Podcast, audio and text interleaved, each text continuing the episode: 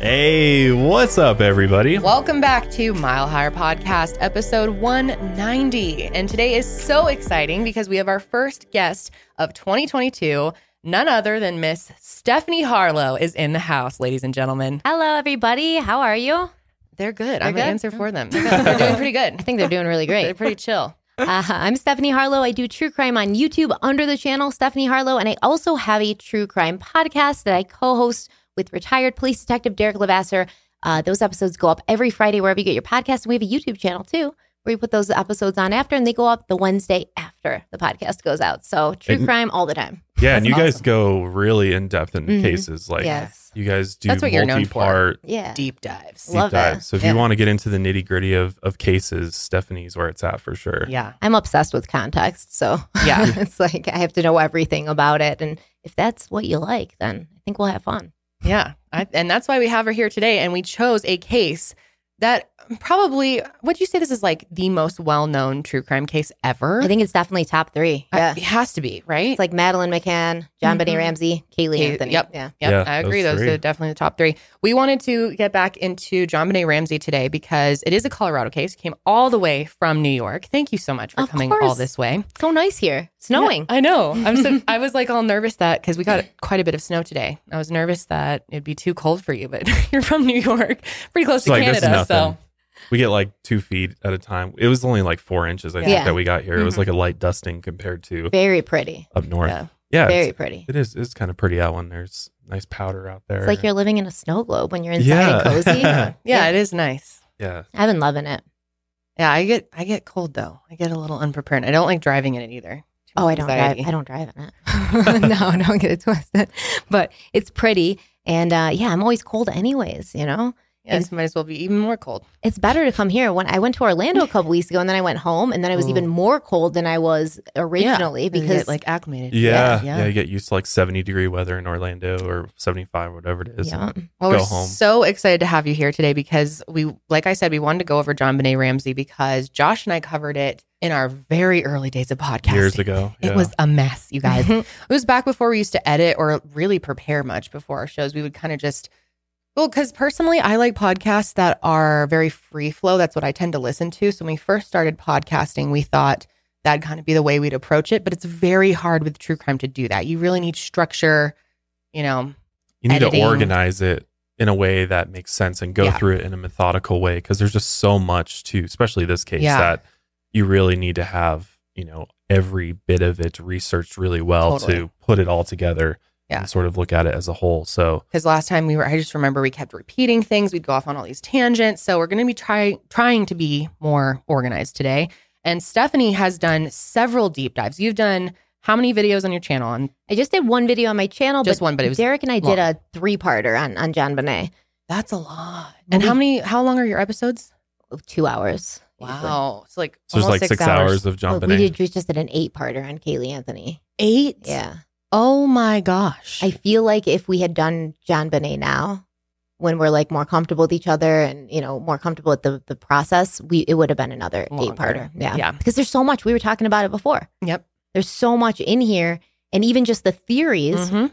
to, to talk about those theories, you could talk about those for hours. Yep. And Just a see pop- how the yep. evidence fits. yeah, we were talking about it for at least an hour over lunch, Mhm. just kind of starting. So, yeah, there's a lot to go over here today. So, it's been a while since we've had a guest on the show, especially with our typical format of kind of going back and forth. So, be patient with us as we figure out, you know, sort of the flow flow. here. Yeah, exactly. Back into it.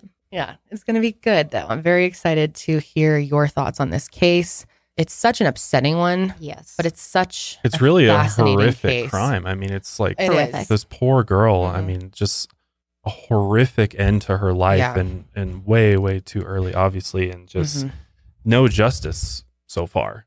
And it's been years now, and Yeah. it's one of those cases that it just seems so crazy that it's not been solved yet, and nobody's been prosecuted for for the murder of John Bonet. And with DNA testing Mhm. and genetic, you know, genealogy, and you know, like we've seen recently with Golden State Killer and other cases where you know they're able to solve these cases with very little DNA, and Yeah. still we don't have anything nothing. anything more on John Bonet. And obviously, there's a lot more to that, which we'll we'll get into. It's almost unbelievable, right? Yeah, they it have so really much is. evidence, Yeah. but nothing to go on. still, yeah, Yeah. still cold. yeah, right. So- it so makes you weird. think. yeah, makes you hmm. wonder. We were discussing that earlier today. Will it will it ever actually be solved? I You don't don't, think, think so. I don't think so either. Do you think so?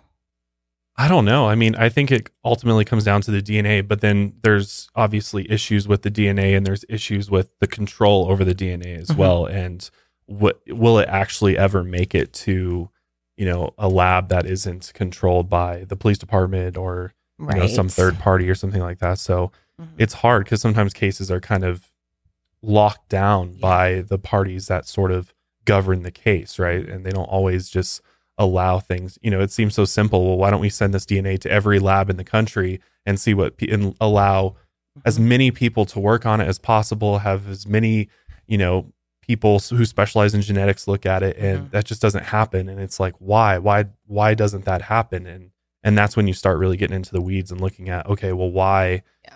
are they not trying as hard as possible to solve this case and then that's when you kind of can even get into some conspiracies and cover-ups and things like Mhm. that and you're like oh Mhm. Mm-hmm. okay, now it's starting to make sense why this is still a cold case after all these years, especially when it was such a high profile case. I mean, this made Yeah. international news when it happened. So, Oh, it was, especially here in Colorado. i we were kids when it happened, and I just remember people, you know, discussing it all the time. Every time we go to the grocery store, the tabloids are just filled with them, and yeah, I mean, people were completely obsessed with it for years, and still are to this day. So I'm sure a lot of you guys have your own opinions on it. We'll have to kind of go over everything today, and maybe you'll I think change we your have mind some by the differing end. opinions here and, and some different ideas of what might have happened. And so I think this is going to be a really interesting episode. I'm really looking forward to, I think so too. to hearing all of our thoughts on this. Obviously, we're going to start with John Bonet and her background and take a look at uh, sort of her life leading up to her death. So let's go ahead and get into that.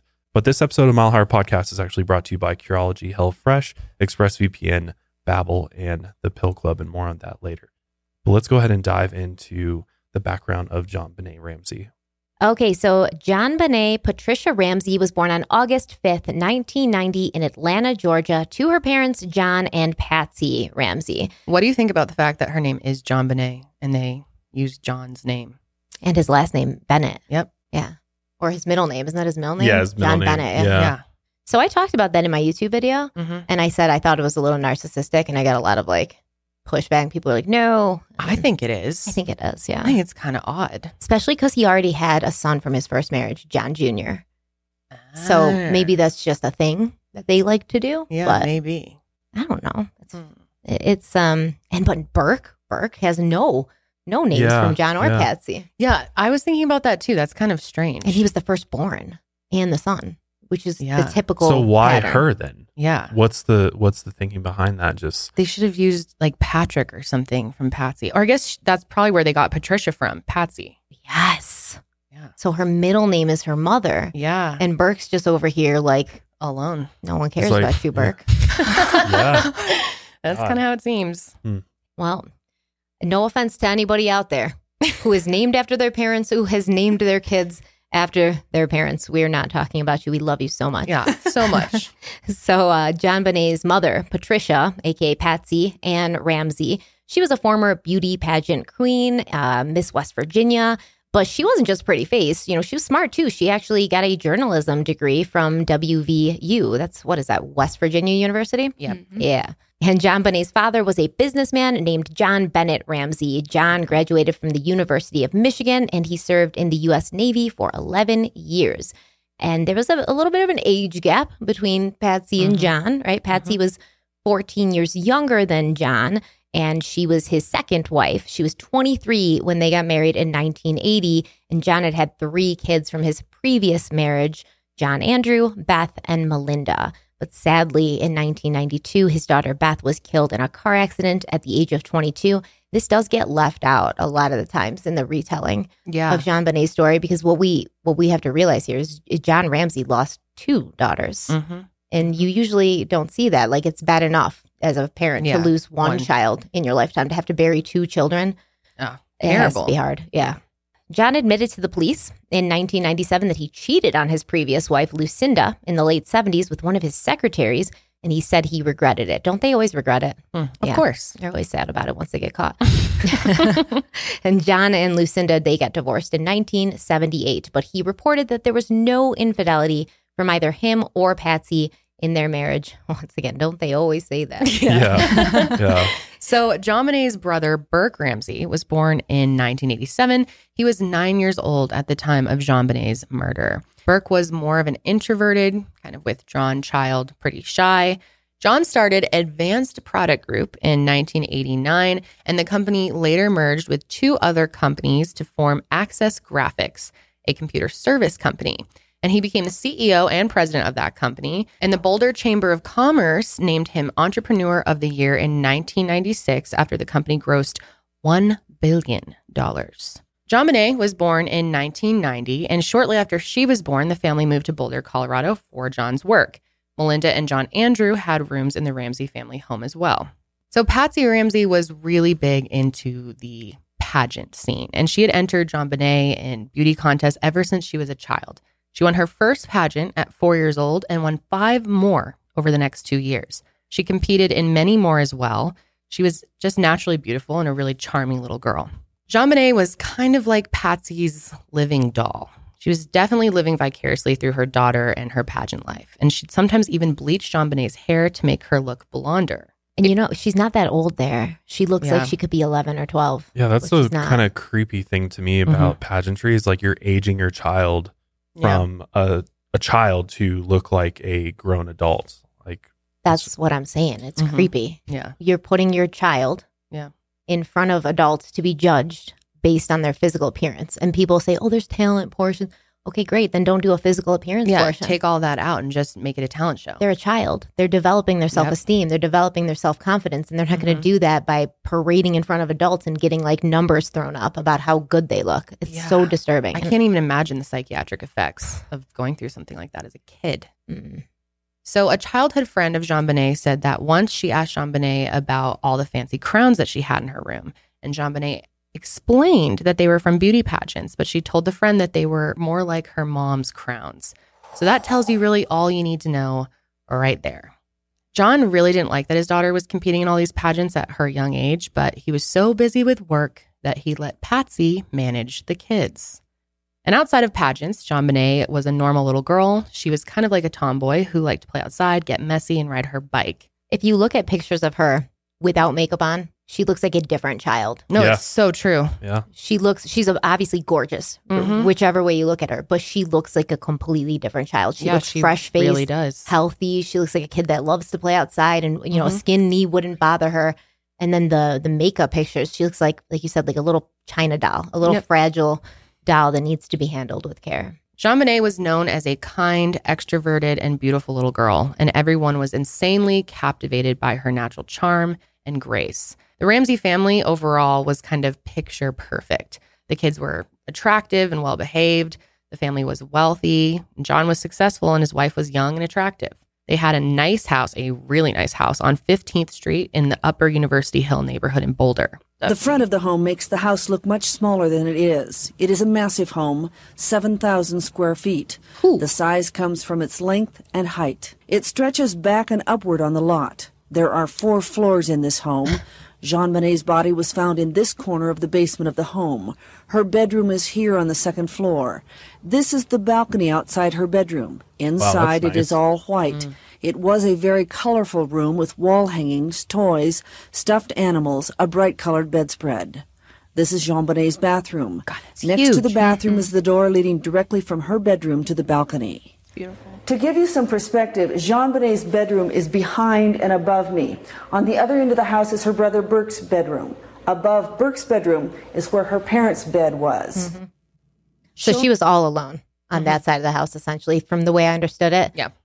Uh, John and Patsy had like the entire top floor, but their bedroom, like almost as a master suite, but their Yeah. bedroom was on the one side over Burke's. So John Bonet, the youngest, Mhm. is all the way at the other end of that ginormous house Mhm. by herself. Yeah, and with that balcony, I'd be freaked out having my kid in there. Absolutely alone. alone. Yeah. Yeah. Oh, That's insane. Who needs that big of a house with, with just two kids, too? I know. It's a good point. Because, well, the other older ones would come sometimes stay there, but They can sleep on the couch like normal people. they don't need their own bedrooms because they're there Seriously. once a year. Yeah. Come on, man. well, when you got that much money and you own a billion dollar company, Ew. you just spare no expense. Well, it's like it's status too. It's just Mhm. like Oh, yeah. it's it's a way to you know, portray to the, the world and neighborhood that, Yep. you know, this is the Ramsey's house. Yep. Look how successful we are. And, Yeah. you know, Boulder we're so also successful. Yeah. is a very like It is. rich. Well, well, I mean, there's areas that are very wealthy, very Mhm. like high class. A lot of Yeah. people have like houses in the mountains there and stuff. Yeah, definitely certain communities because there's definitely a more chill hippie community there Right. as well. Yeah. I don't, I don't understand it. Like she's so young. I want my kids to be very close to me. Yeah. You know, like my five year old sleeps in. Oh, that's how we're gonna be. yeah, my five year old sleeps in the bed with us, and it makes me nervous when she's in her bedroom, which is just like one flight up, and with Mhm. the other two kids right with her. And so I like to keep her close to have her on the other side of the house and a balcony off her bed and her Yeah. own like bathroom. Where you see that bathroom? That's an accident waiting to happen for a little girl. Marble all over. Oh, seriously. She could fall, crack her head. You wouldn't even Easily. hear her crying. You wouldn't know until you went looking for her. yeah. So you're placing status and money over having your family close together and safe and protected, It's interesting you said that. That kind of gave me a thought. right? Me too. Mm. As soon as I said it, Yeah. I know we're like sharing a brain right now. yeah. Mm. anyway, we'll continue. Well, the house is like a, it's called a Tudor style house. So it's like very, it's, there's multiple staircases. It's Yeah. very chopped up. I mean, again, it's four floors. I mean, It'd be not a- hard to keep track of your kids in that. Yeah, I mean, they don't really make houses with four floors anymore. It's more, you know, you have a basement, a main level, and then a second level, but it's really two stories when you think about it versus yeah, three stories. Uh-huh, so yep. it's, I mean, it's just that much more space and separation between, you know, your children. And I mean, it'd be one thing if they had like eight kids or something like that, where they needed, like you said, Stephanie, you need all of those bedrooms in that that room. But again, it's just two two young children in this big old house. and look how big it is. You guys decorate for Christmas, right? Like your your house. Yeah. I mean, but it's hard because we will you're look like, more when we have a kid. yeah, but you're like, oh, this is like who has all this? Patsy put a Christmas tree in every single yes, "Oh, room. she did. Yep. Yeah, Every there's a room was clip of it. decorated. All of those rooms on all of the floors, all decorated. And, Like you don't, you need a hobby. Yep. Right, Yeah, well, we it's- clearly shouldn't have one. it's classic like housewives situation Mhm. you know like all those shows that's what that's their main focus in their life is like decorating their house having the coolest Mhm. party which family is really going to all have about the that most lifestyle. decorated lavish parties Yeah. and that's really important to them And what do you win? What do you gain from that? Guess notoriety. Jealousy from the other wives? Yeah. Probably. A lot of- Hey. it's like it reminds me of the Grinch. Betty, hi. So anyway, like we were saying, Patsy was a housewife who loved throwing really elaborate parties and socializing. The house was beautifully decorated and always in order. She was very well put together herself, always had beautiful hair, manicured nails, and perfect makeup.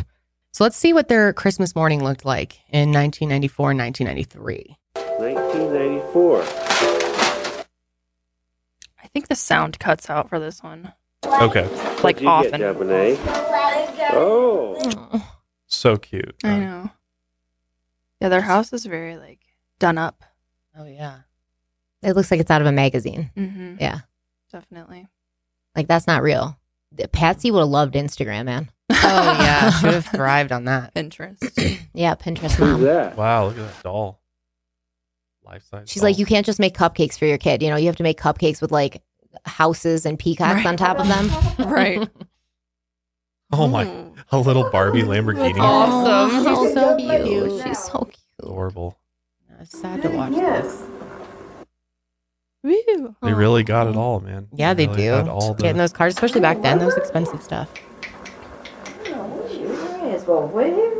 sounds like john is the one recording potentially or is john even in this clip? I don't know. I'm guessing he's. I'm recording, assuming yeah. he's home for Christmas, right? Yeah. She You'd think probably that- hires It's someone to him record recording. their Christmas morning videos. You know, she got Yeah. like a professional, like videographer come Yeah. over. Yeah, in the wouldn't be morning. Surprising. Make sure you get my good side, Jack. Oh yeah, here's their Christmas greeting. Oh, This is always interesting to is watch. it's so fun, yeah. perfect. Hello, I'm Patsy Ramsey. Daddy's not here, but this is Jean Benet. Oh. She's four. Daddy's never Brooke is there. Seven, and we'd like to welcome you to our home and wish you a very merry Christmas. Yo, that's a train track around. Did you see the train track around the tree? Yep. They have a train going around their tree. yep. The classic What's up with like the gremlin Santa sitting on the chair? Gremlin Santa. I didn't. See Did you that. see There the was the Santa like climbing the little ladder though. No, in They the have a- chair though. Oh, if really? you yeah, Go look back at to the that. like I just am so weirded out by this giant Santa like Hello, what I'm what is here. that Oh, thing? man. Whoa, That's- That's horrifying. It that's- looks like the Grinch in Santa form. He's Like, standing in for daddy. That's John Looks like the Ramsey's square great face. day. It's like this is John. What? yeah, that's Oh weird. I mean, he looking. probably did as much as John did when he was home, sat in a chair and said nothing and wished he wasn't there. So, So who accurate. was filming that? Do you think she set up a tripod? She definitely set up a Yeah, it tripod. kind of looks that way. hmm So John is not there on Christmas. John No. worked a lot. Yeah, he's making the money because they Yeah. had two private planes, a vacation home in Michigan, Mhm. and a yacht. John was a pilot and he flew planes often. So, of course, he loved to have all of these toys. So, John and Patsy also had gardeners, nannies, and housekeepers. So, their monthly payroll was getting pretty big there. Mhm. And one of the housekeepers was a woman named Linda Hoffman. Patsy was diagnosed with stage four ovarian cancer in 1993, and she went into remission after treatment for that. But in 1993, John Bonet's toileting and eating habits started to worsen. She was wetting the bed, and this drove Patsy crazy. Linda wrote that Patsy would sometimes take John Bonet in the bathroom to punish her for bedwetting, Mm. which I'm just like, why'd she get so mad about bedwetting? Like, they have maids there and stuff to like clean the sheets. That's and a stuff. good point. Regardless of that, it's the kid It's- can't help it. Yeah. Right. It's like Yeah. pretty normal like behavior. you though. don't need a lot of brain cells to understand that like obviously the child would not be wetting their bed if they could help it they Yeah. don't want to do that No. it's an unconscious thing and it, it usually signals stress in that child's life Mhm. something going on in the child's life Yeah, I was gonna say. or a medical condition Right. which i'm pretty sure a doctor later a pediatrician later ruled out a medical reason for her Mhm. urinating in the bed so what Yeah. kind of stress was this little girl going through in her life and I can't stand parents that get mad at their kids for wetting the bed. I want to punch them That's in their bullshit. faces. Yeah. yeah, and you'd imagine all the stress that she's going through just for the pageants. And you now know? she's scared because every time she's wets the bed, she's scared she's going to get in trouble for it Mm-hmm. instead of having an accepting mother who opens her arms and said, It's okay, honey. Like that happens to all of us, you know? Yeah, That's what John Bonet needed. it's so sad thinking about what she went through. and Yeah. what her short life was actually like. Well, and Burke also had a problem with bedwetting as well as fecal smearing. Hmm. Mm-hmm. A former housekeeper reported that once during Patsy's uh, bout with cancer, Burke smeared feces on the walls of the bathroom. Mm. And once Linda found fecal matter the size of a grapefruit in John Bonet's bed, and it was unclear whose feces it was.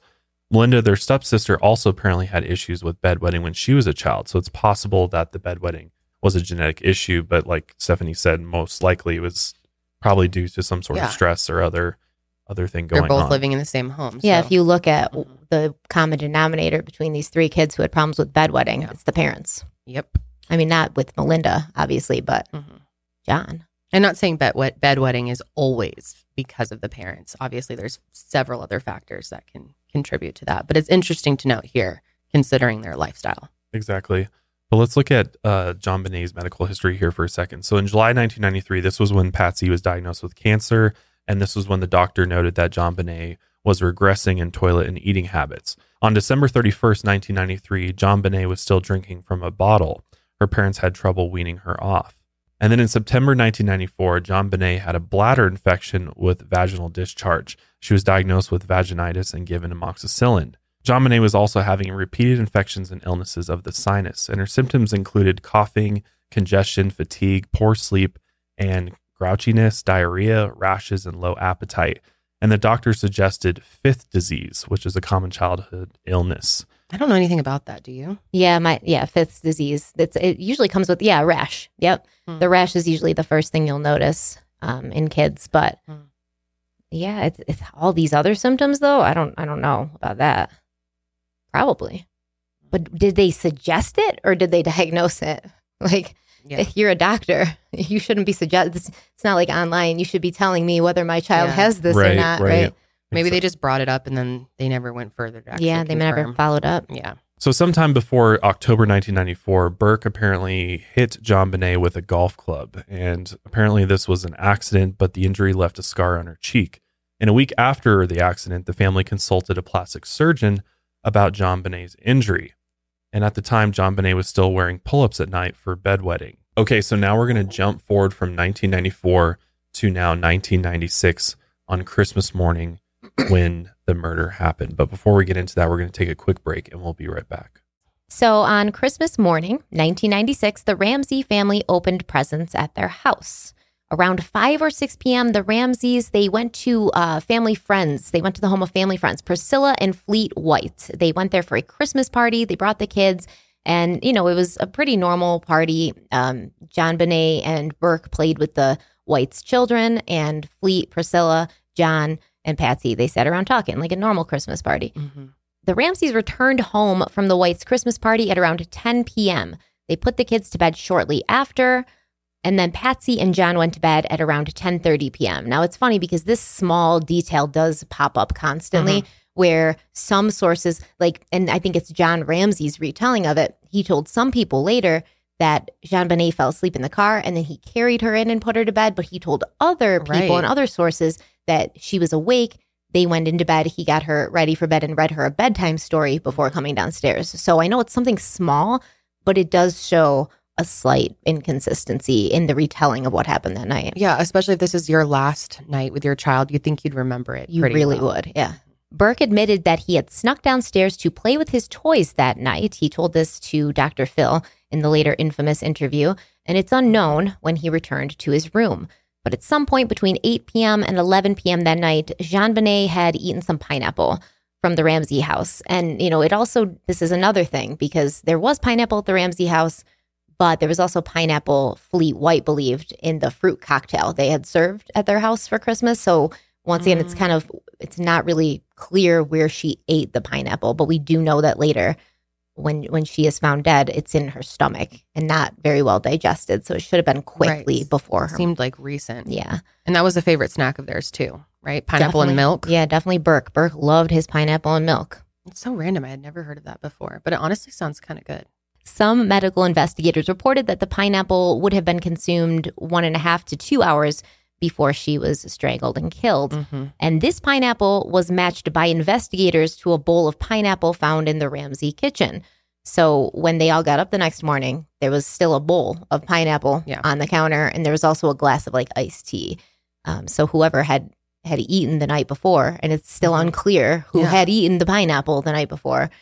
Um, whoever ate it just kind of left it there, which to me doesn't suggest it was one of the adults, Yeah, right? because they'd probably know Or they put it in the dishwasher or something when they were finished. They wouldn't just leave it Especially out. Them of Yeah. all people, I mean, not me. I would definitely leave it on the counter all night. or maybe they were used to just leaving stuff out because They the had house cleaner maids. normally takes care of it, and she was probably off for Christmas. Yeah, Hmm. That's possible. See, that's the thing is there's so many bits that you just wonder about because they didn't give the full story. Well, and because they didn't talk to police Yeah. afterwards, they Yep. made them wait for months. And by that time, Right. even their recollections of that night are Yeah. going to be so foggy. Which is understandable.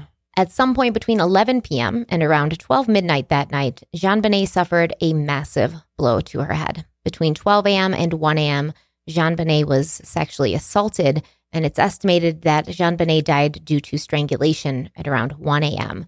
But the family reported that they had slept through the night. Um, John said that he took melatonin that night. Nobody in the house reported hearing any disturbances. Nobody heard any screams. But once again, as we've already covered, Jean Bonnet is on the opposite side of the house from Right. all her other family. Mm-hmm. And I think it, it's it would be probably more impactful if we could go to that house and walk through it to show you that Yeah. it's it's it's a big house and it would it's quite a hike from one end to the other. So Yeah. even if something had happened, mm-hmm. they probably wouldn't have heard it. Yeah, that's a good point. So how it seems it happened, from what I remember, Patsy wakes up.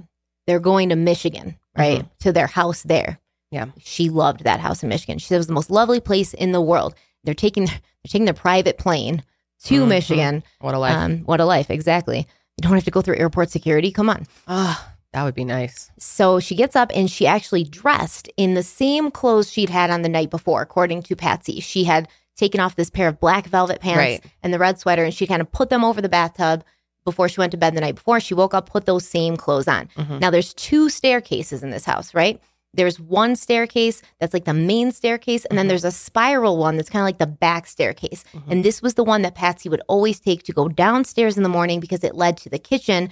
And that was the first thing she would do in the morning make coffee. So Patsy's going down the spiral staircase to make the coffee. And that's Mhm. when she claims she saw a note on the stairs. And she's like, What is this note? And it was addressed to John Ramsey. Now, Patsy said initially she thought that this might have been a note from their housekeeper who had off for Christmas. Yeah. Apparently, the housekeeper had asked to borrow some money uh, just the past week. And so Patsy thought, well, maybe this is, you know, a note to John telling him when the money's coming, or maybe this is the money. So she opened it and she found this ransom note. And that's when she woke up John. She yelled, John, go check John Bonet's room. Uh, John went to go check John Bonet's room. John Bonet wasn't there, but Burke was still in his room sleeping soundly, according to her parents. But I mean, also, we have to remember like these people told so many different stories. Yeah. They went in for their first police interview, right? Mhm. And they talked to the police like the day that, that John Bonet was Yes. missing. Day of. And then when they went in for their next one months later, they actually asked for a copy of their initial reports to the police so that they would know what they had said initially so that their stories wouldn't change that much. And that's, I think that's very suspicious. Oh, it's very suspicious. Yeah. So this is a very long ransom note, guys. It's probably the longest ransom note I've ever seen in my life. but it's very important to this case. Very important, but it's on three sheets of paper. Yeah. So somebody took the time to write a ransom note on three sheets of Right. paper In a their home too. yeah, with a bunch of details that's that's really not needed, right? Yeah. So it says, Mr. Ramsey, listen carefully. We are a group of individuals that represent a small foreign faction. We do respect your business, but not the country that it serves. At this time, we have your daughter in our possession. She is safe and unharmed. And if you want her to see 1997, you must follow our instructions to the letter. You will withdraw $118,000 from your account. $100,000 will be in $100 bills and the remaining $18,000 in $20 bills. Make sure that you bring an adequate sized attache to the bank. When you get home, you will put the money in a brown paper bag. I will call you between 8 and 10 a.m. tomorrow to instruct you on delivery. The delivery will be exhausting, so I advise you to be rested. If we monitor you getting the money early, we might call you early to arrange an earlier delivery of the money and hence a earlier delivery pickup of your daughter. Any deviation of my instructions will result in the immediate execution of your daughter. You will also be denied her remains for proper burial. The two gentlemen watching over your daughter do not particularly like you, so I advise you not to provoke them. Speaking to anyone about your situation, such as police, FBI, etc., will result in your daughter being beheaded. If we catch you talking to a stray dog, she dies. If you alert bank authorities, she dies. If the money is in any way marked or tampered with, she dies. You will be scanned for electronic devices, and if any are found, she dies. You can try to deceive us, but be warned that we are familiar with law enforcement countermeasures and tactics. You stand a 99% chance of killing your daughter if you try to outsmart us. Follow our instructions, and you stand a 100% chance of getting her back.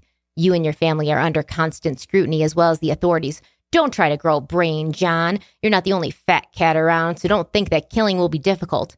Don't underestimate us, John. Use that good southern common sense of yours. It's up to you now, John. And then it's signed Victory SBTC. So there's a lot to unpack here. A lot. That's the Yes. wildest ransom note I've ever heard. It is. It's so lengthy. The first thing that jumps out to me is the attaché. Hmm. Oh, Because it's like What? that's such a random word to throw in there and Mm-hmm. Mhm. that's like French origin. But I don't, I don't know. Why It's can't weird. you just say bag? yeah. It's Mhm. like Because they're trying to make them seem like they're a foreign, foreign faction. group. Yeah. And why in what world is like a French foreign faction kidnapping people? I don't know. You know It what? just makes What, no what, sense. what world? Movies. Yeah. Yeah. Movies. Yep. Which whoever wrote this Sounds like watched a a, lot movie. of them. Spy Yep. movies. Yep. And Ransom had just come out. Ransom with Mel Gibson came out just the month before this Mm, happened. Mhm. Yeah. Sounds a lot like that for sure. But I mean, this doesn't make a lot of sense. Like the time, um, you know, the amount of money. We'll talk about that later. But it says, "I will call you between eight and ten a.m. tomorrow to instruct you on delivery. The delivery will be exhausting. I advise you be well rested." What they the the the letter was left after the entire family was asleep, right? Yeah. So, so How are they How expecting are they gonna them to know? get the money Yeah. by 8 to Yeah. 10 a.m.? And how are they expecting them to be well, Well rested, rested, or yep. get- follow the instructions of being well rested when they're not even going to get the letter until, they, wake, up. Yeah. Yeah. That's a good point. That's it's extremely weird. And um, he, this whoever's writing the letter, we're a small foreign faction, but they go back and forth between saying follow our instructions and Mhm. follow my instructions. They go back and forth between talking like in a group and talking in an individual, which lets me know that this is no group. This is an individual who just keeps forgetting they're supposed to be part of a group.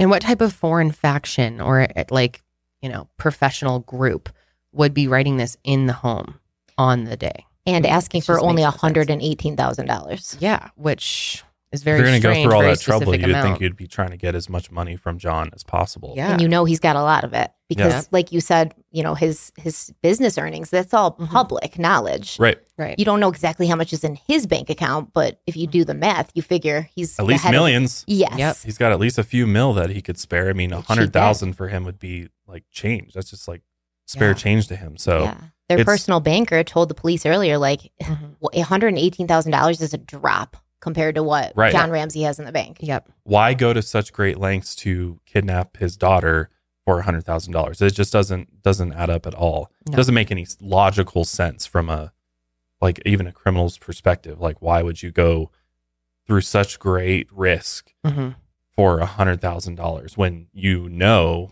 if you're smart that this guy has millions of dollars? Yeah. It doesn't make a lot of sense. Plus, it's such a specific number, and we know that that was the exact number of Yeah. his bonus. And yeah, like John you said- Ramsey's bonus yeah Mhm. Yeah, exactly. And like you said, Stephanie, with the the movie references, I Mm-hmm. mean, Mhm. it just seems like Really does. if we catch you talking to a stray dog, he she dies. yeah Straight Like up. what? Yeah. Who even would So say odd. something like that? It's like a it's like a, a Dick Tracy kind of thing. You hear? If Mhm. you catch her talking, you know, like an Yeah. old Yeah. gangster movie totally. kind of. And uh, it's it's odd.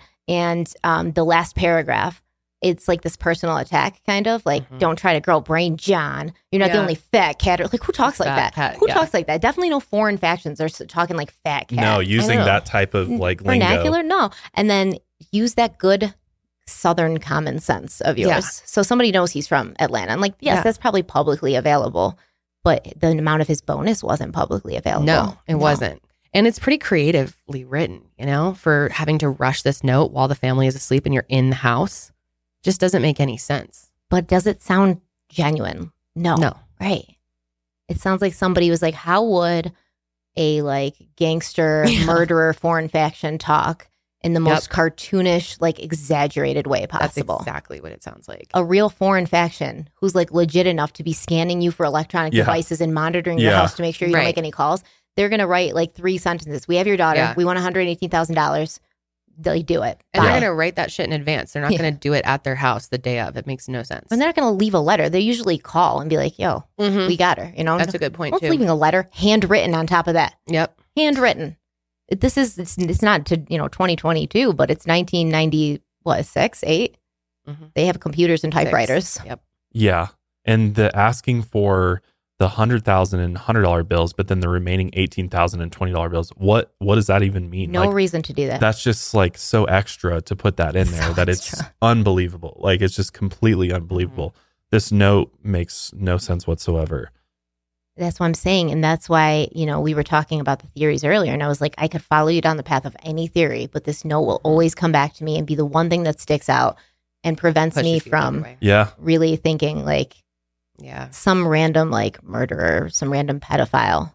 They're Yeah. not, they're not going to do this. They don't care. That's not their goal. Right. Their goal, they've already completed it. Right. No, I completely agree. So Patsy ran up to John Bonet's room after she found the note and saw that she was gone. And of course, she started panicking and screaming as any mother would. Then she checked on Burke, who apparently hadn't been woken up by her screaming. And the Ramsey said that he continued to sleep in his room while his mother went back downstairs. Burke, on the other hand, says that he woke up to his mom running around the room saying, Where's my baby? And he did not leave his room after she left.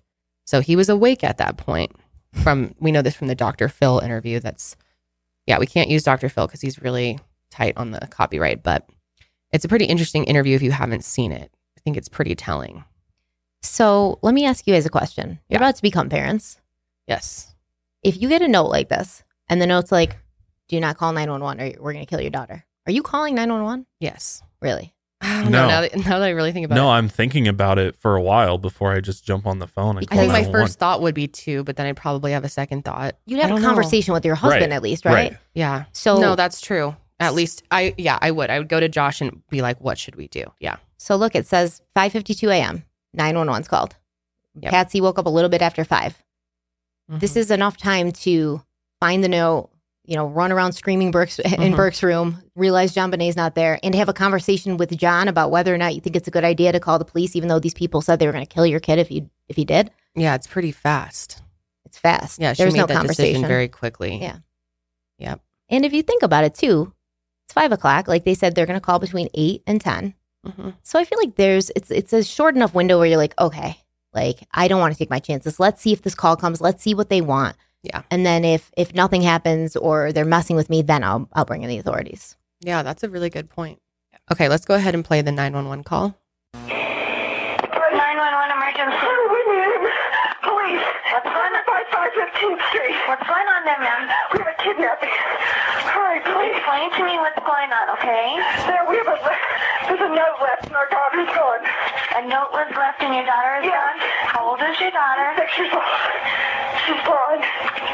Six years old. How long ago was this? I don't know. I just found the note. And my daughter's Does it say who took her? What? Does it say who took her? I don't know. It's, there's, a, there's a ransom note here. It's a ransom note? It says SBTC. Victory. Please. Okay, what's your name? Are you Kathy Ramsey? I'm the mother. Oh my God. Please. I'm, okay, I'm sending an officer over, okay? Please. Do you know how long she's been gone? No, I don't. Please, we just got out and she right here. Oh my God, please. Okay, calm. There's somebody. I am, honey. Please. Take a deep breath. Please, okay? hurry, hurry, hurry. Kathy, Kathy, Kathy, Kathy.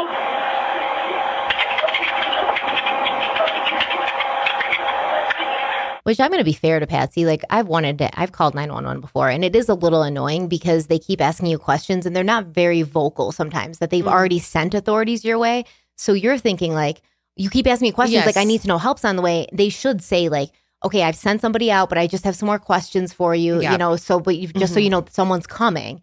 Yeah. So I've wanted to hang up on, on 911 operators before sometimes because I'm like, all right, now I need to deal with this situation here. Someone's on, it's on the way. You're keeping me from doing other things. Yeah. And of course, your brain's moving so fast that I've heard that in so many different 911 calls. And some people will say, I've sent help now. You know, Yes. let me keep asking these questions. That's how it but should be. Do you think it's weird she didn't like disclose more information about the ransom note? So weird. Like Yeah. she doesn't say anything but that it's signed by SBTC yeah. and at the end. But it's like Victory. yeah, it's like It was- you wouldn't fail to mention that they are gonna kill my daughter Yeah. But They said they're going if to I don't, don't get if they don't get their money by eight And to they ten told me a.m. not to like- call the police. Right. Yeah. yeah, that's exactly. strange. Why wouldn't you be like you like more urgency? Like you guys need to get here now because or anything else besides what she said. She's just like, help me, help me. I agree. And I don't know if this is nitpicking, but I also thought it was strange that she said, I just found the ransom note Yes. instead of saying a ransom I note. I agree. found a ransom note and it's three pages long and Right. they're saying all this crazy shit in it. Yeah. It's That's very odd. important. Yeah. Mhm. Very weird. And it's weird that she, I don't know. It's, it's just, I think at one point she said, I'm the child's mother or something. Yeah. Yeah. Yep. That's depersonalization. That's kind of language that's very weird. Like, I agree. your child's missing. And then she's like, Yeah. well, she's sick, she's sick, she's blonde. Like, who cares right now? She's not asking you about that. She needs to know that somebody kidnapped your daughter. Right. Who's going to kill her if Right. you don't do? Well, you already didn't do what, what the note said. So Yeah. And then At to this hang point. up, that's just odd. but she In didn't. itself. She didn't really hang up. She Yeah. thought she did. She thought she. Did. Oh, right. Yeah. Yeah. But to actually to think To that you're hang up, hanging I up, know. you know? if my daughter was missing, I would not hang up. No. Yeah. At all. No, it's strange. So let's hear the enhanced version so we can hear what happens after she thinks that she hung up. Patsy? Patsy?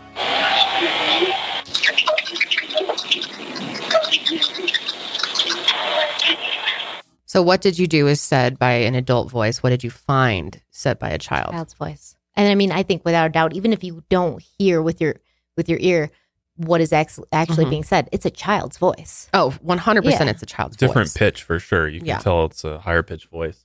What I- I'm just trying to wrap my head around who's like, why are they saying like, don't speak? We're not going to speak to you. Like, who are they saying that? They're saying it to Burke because allegedly Mm, if we're, you know, this is just spitballing. We're not saying Mhm. this is what happened.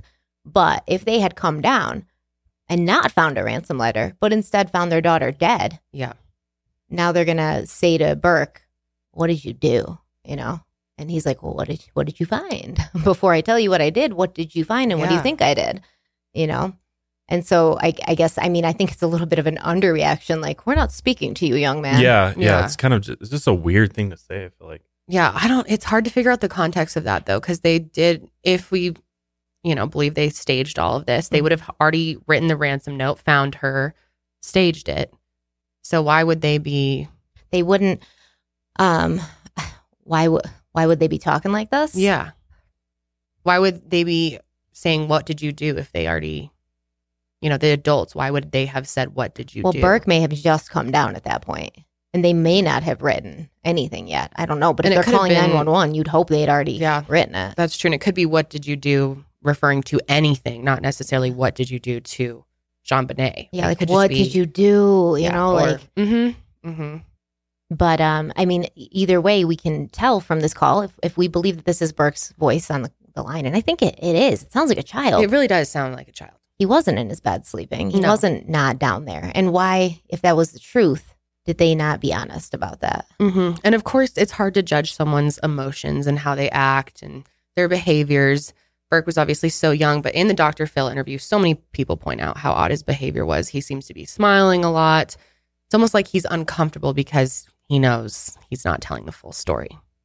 Yeah, and some people say no, he has some sort of like I think some people said maybe he has Asperger's or he's like on the spectrum. Yeah, it's possible. We don't know that. And I think Dr. Phil said he's just socially awkward. Mhm. That's possible.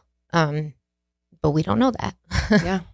Well, then Patsy seems to immediately call some family friends over, including the Whites, yeah, she did. Right after she called the police. which is probably one of the most baffling things That's it is that I absolutely can incredibly think strange. of. Like after you get off the call with the 911 operator, you're immediately calling friends and having them come over, full knowing that you have a crime scene at your house. and your nine and your ransom letter told you not to call anybody. Yeah. and you called everybody. So Yeah. they don't have to have some crazy technology to be monitoring you. Anyone sitting outside the house could see that you called in an arsenal. For what reason? Why do you want all your friends around in this time? This is a s- a, family time. This is a time to be together as a family. Why would your mind even go there to think of Right. that in that moment? Patsy, man. Yeah, and it doesn't honestly it doesn't really line up with her behavior or her just the way that she was her personality because they tried so hard to portray this perfect family in their time of distress when they're freaking out. Why would they want to have all their friends come and see them like that?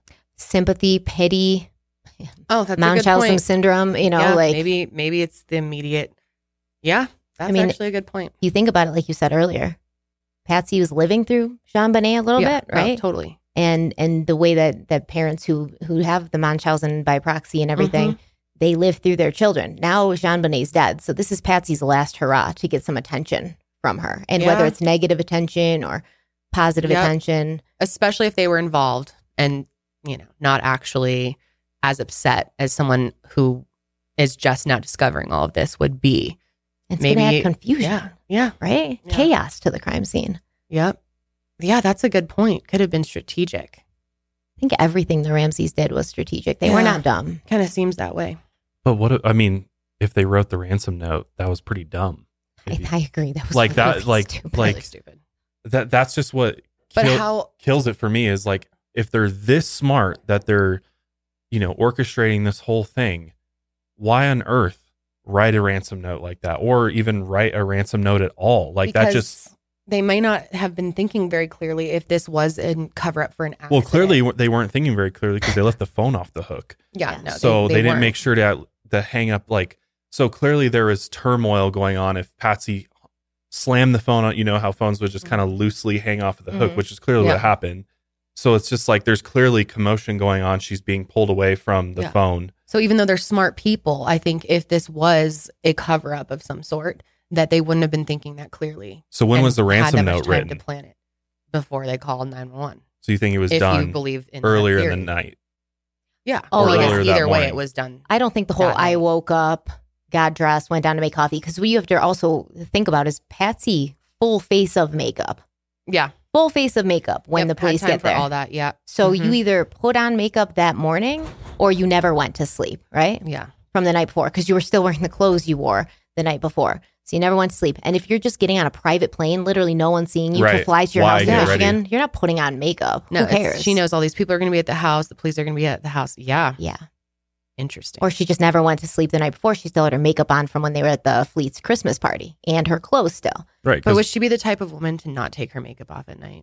She Get didn't that go to all sleep. Over her sheets. if she didn't go to sleep Oh, it- yeah, if because she- like we right. don't they said they went to sleep but we have no idea what we don't have, transpired yeah, we don't Yeah. have proof. from you Mhm. know the time they got home from the whites till the next morning we have no idea what actually happened that night we just have what they've what they've said Mm-hmm. Yeah, that's so a true. lot that's a lot of time for all this to go down. This cover up thing. Exactly. For them to sort of come Sit up together and write the note. With a, right. Maybe that's why it sounds like it's coming from two different personalities because maybe they collaboratively made this note together. And yeah, I mean, it is a stupid thing.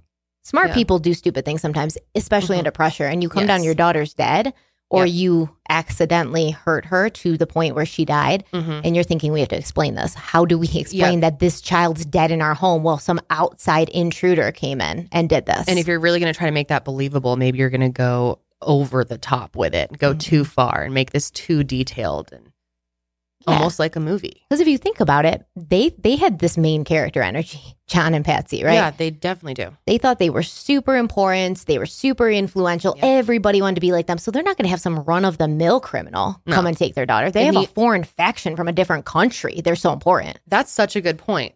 That definitely makes a lot of sense for why they would want to write this elaborate note. because their egos are so huge. Yeah. And as your ego goes up, your self awareness goes down. It's so true. It really does make a lot of sense when you think about it. They're like, no, I'm not just some like- criminal. It's like a foreign faction. We got a Yeah. like a foreign faction after us. Yeah. Look how special we are. Mm-hmm. Yeah, it's it's really I'm just keep thinking I'm like trying to put myself in their you know, their mindset, their brain while all this going down. It's really just hard cuz it's like you just have something extremely traumatic happen.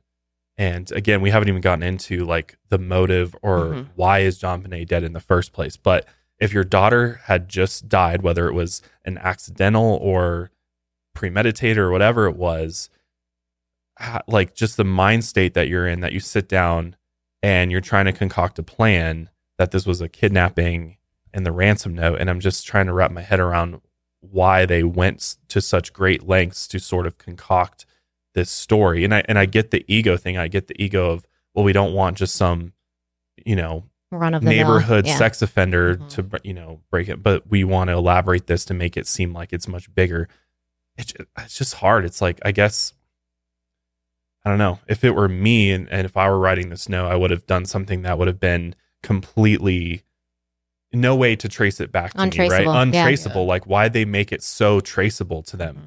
when everything it, it seemed like they went to great lengths in everything else to make it seem Because like I it don't was think they had something much else. time to think about it and they're pressured and freaking out. under the wire. Uh, yeah. Yeah. That makes you do stupid things. Because you can't call the police and say, Oh, John Bonet's dead. We have no idea what happened. Yeah. You have to have some sort of alternate theory. Exactly. And apparently this was theirs. um, if that's what happened, allegedly. right right Mhm. exactly But we're not saying that it did happen because we don't know what happened. yeah. But at 6 a.m., a police officer finally arrives at the Ramsey's residence. It's Officer French. And when he gets there, he notices that Patsy is visibly upset that there is an officer there at her house. And at this point, again, this is considering that we didn't hear Burke on that phone call. This was when Burke supposedly was woken up by an officer's flashlight being shined into his room. Hmm. And one of the first things that they wanted to do was get Burke out of the house. And this is, I guess, why they had the family friends come over so that they could get Burke out of there. So Fleet actually took Burke back to the White's house where family friends would actually watch Burke. And apparently, Burke was confused and crying as he left the house. Almost right away, the FBI was notified of a potential kidnapping. And since they believed that John Bonet had been abducted, they focused their search outside of the Ramsey home. So police did an initial search of the Ramsey's house and Officer French searched the basement and tried to open the cellar door, but it was either locked or jammed. Were you able to figure it out in, in your research whether it was locked or jammed? I'm guessing it was just jammed. The cellar door is such a big point of Yeah. contention. I know I've never been able to figure that part he said out. he couldn't get in, basically. So he was looking for a possible path that the kidnapper had used, not Jean Bonnet herself. So that's probably why they just left the door like that at first. because they assume she's been ki- actually kidnapped Right. and Yeah. has left the residence. Detective Linda Arndt arrived at the crime scene at about 8 a.m., and police then tapped the, Ram- the Ramsey's phone lines as well. Right, because the ransom note says between eight and ten, there's Yeah. going to be a phone call. So they're hoping that they're going to be able to record whoever these kidnappers are, uh, ask you know talking about the money or the exchange or however this whole thing was going to go down. And they also noted that John and pa- Patsy were unusually distant. So this is Linda. She wrote a huge long report about Mhm. this. They weren't just distant; like they did not say one word to each other. Yeah. Mm-hmm. While the police were there, Patsy was with like her friends, being comforted. You know, the Mhm. center of attention. And John was like opening mail at the counter And he was like in his office making phone calls, you know, Mhm. sort of like trolling around. I don't know what he's doing. He was Yeah. like making jokes with the police officers, kind of Yep. laughing and stuff, very lighthearted. And you'd think they'd want to be together and support, each Support. other through this moment. exactly. John began the process of arranging the ransom money right away, and the kidnappers never called the Ramses to give them further instructions or plan an exchange. And this is another thing Linda says. She said the time came and went. Yep. What was it, eight to 10? Yeah. She said 10 o'clock came and went. And now one person in that house looked up and was like, Oh shit! oh no, it's 10. Now what do Yeah. we do? It's 10.01. We got to do something. The time came and went. You'd think there'd be urgency. There was no, they, they did not make any. Yeah, their behavior really doesn't match up with thinking that there is this person out there that's uh, ready to collect this money and they have their daughter. It's almost like they knew that no one was going to call. Yeah. So they weren't surprised when no one called. It is almost like Oh. and they that knew. could, I mean, in my mind, I'd be like, well, maybe the kidnappers think I actually called the police, or they actually know. Maybe they're watching my house. You would think that too. and You'd they be freaking see- out. Right? I'd be freaking. I'd be frantic. I'd Because be now like, she's dead. Because that's what the, the letter said. right, right. and they said they're going to behead my daughter. I'd be like, yeah, I'd be. and complete Losing pa- it. panic. Yeah, But to, for John and them to just be kind of like completely doing their own thing, not really worried, not even talking to investigators or any sense of urgency at all is not there at all. So, right from the beginning, FBI agent Ron Walker was sent the ransom note and he immediately thought it was a red herring. He believed the kidnapping was staged by the family and that the note was created to sell the story. And clearly, we're kind of leaning that way as well.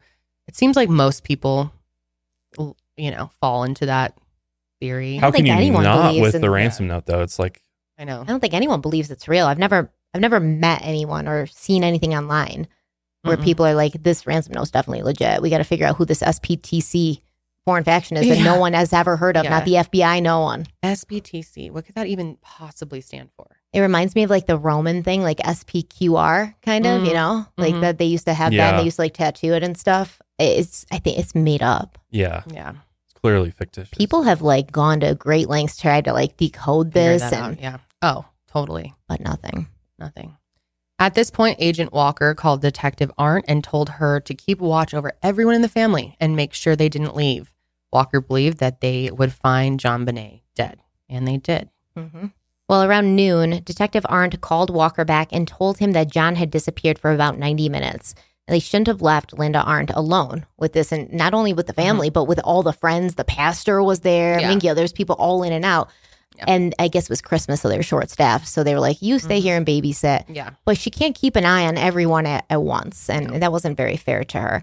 So John Ramsey disappears for 90 minutes. When he came back, his behavior had changed significantly. He was agitated and he didn't want to talk to anybody. John claims that he had gone to his study, but that was never confirmed. Walker told Arndt to keep John busy by having him help search the house. So around 1 p.m., Detective Arndt, because I guess at this point, John Ramsey's like pacing and, and you know, Mm-hmm. and she's like, "Hey, you could really help us out. Search the house from top to bottom." But uh what? the Why are strangest they thing. do? Why are literally John Ramsey and the family friends not out of the house yet? exactly. Why aren't this they is also protecting this? like this is also um an area where there's not crime. This was the first murder. It was December No. and it was the first murder that had happened. So this was not a police force that was used to handling crime scenes and uh it- but I'm it's- like, come That's on, like basic knowledge still, though. I, I would think. If you're a Come on. detective, especially, that is like detective 101, right? Yeah. It's like get like protect the crime scene, protect the evidence, at least tape it off, bring people outside. Let's keep this guy busy and have him help. But no, let's have the What? victim's father search the house top to bottom. Yeah, that was super, super strange. Well, it was busy work. So the police had already searched the house. John Bonet's room was taped off. So they were like, don't go in her room, Yeah. you know? Yep. Um, but he didn't search the house from top to bottom. He went right to the basement, right? Immediately, Immediately. to the basement. He Mhm. grabbed his buddy, Fleet White, and he went right to the basement. And they searched the basement for about a minute before John opened the cellar door, the one that had been previously jammed or locked. And um, it's weird the way that this happened. According to Fleet, John opened the cellar and they called it the wine cellar. Mhm. So he opened the door, and immediately, as soon as he opened the door, he said, I found her. And then he turned the light on. Yeah, it seems like he was anxious to find her and have that part finished. You know, He, I found her. Then Yeah. he turned the light on. This is like a windowless room. Yep. It's going to be dark. So, unless there was a good deal amount of light flooding in from the hallway, how would you know that you had found her? And her body was covered. Right. With a That's white what I was gonna blanket. Say, yeah. yeah. And we It were just looked watching like a pile on the documentary. floor. Yeah, it just was looks like a pile on the What floor. were we watching last night? What was the name of the documentary? Uh, what really happened, John Benet Ramsey. It's a newer one, right? Yeah, it's a, I- it's Last the year ID, it came out, I it's believe. the yeah. ID Yeah. discovery. I haven't I hadn't seen it and I was surprised to hear him say that he was happy at first when he found her. He's like obviously I quickly realized that she, you know she was dead and I was upset. But I thought it was so strange that he even said I was happy to to find her when she was laying on the floor under this blanket. Why? I mean, it's just strange to even say that. Weird choice of words for sure. So John Bonet was found in this basement cellar, which you know wasn't able to be opened before, but now was opened. She's in there, and he found her before he turned the light on. She was covered in her favorite white blanket. Her wrists were bound above her head with a white cord, and there was duct tape over her mouth. There was also a cord wrapped around her neck that had been tied around a paintbrush handle. So this is a garrote, essentially. It's something that paintbrush handle basically gives the person more leverage Mhm. and the ability to pull that tighter and harder. And also do it slowly. Oh my gosh. Mm-hmm. It's really a it's a tool of torture. Mhm. John knelt next to Jean Benet's body. He touched her cheek and then he removed the duct tape and he tried to untie her wrists and then he screamed. He picked her up and brought her upstairs and laid her on the floor. So this is obviously awful because this is a contamination of the crime scene. Yep. You're laying her on a floor right at the front. It was the front carpet where you come in Mm-hmm. Mhm. where people have tread walked not just that Yeah. day but you Mm-hmm. know forever and now all this dna could be potentially getting on her that has nothing to do with the crime scene why didn't he leave her there That's and what I'm call the saying, police yeah. uh, Yep. from upstairs you know They're there's a police already officer there, upstairs right. yeah Mhm. Yeah, Why and did just that from- thought not cross his head at all? Like, Yeah. oh my God, my daughter was murdered.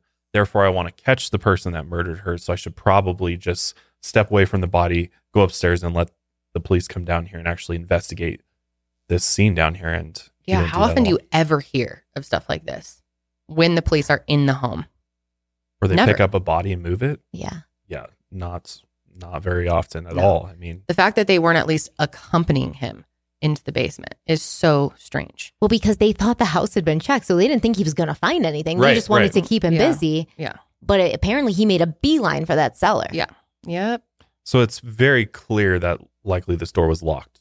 And if you're looking at it from the pers- Mm-hmm. perspective that we are, likely John locked the door. And then unlocked it.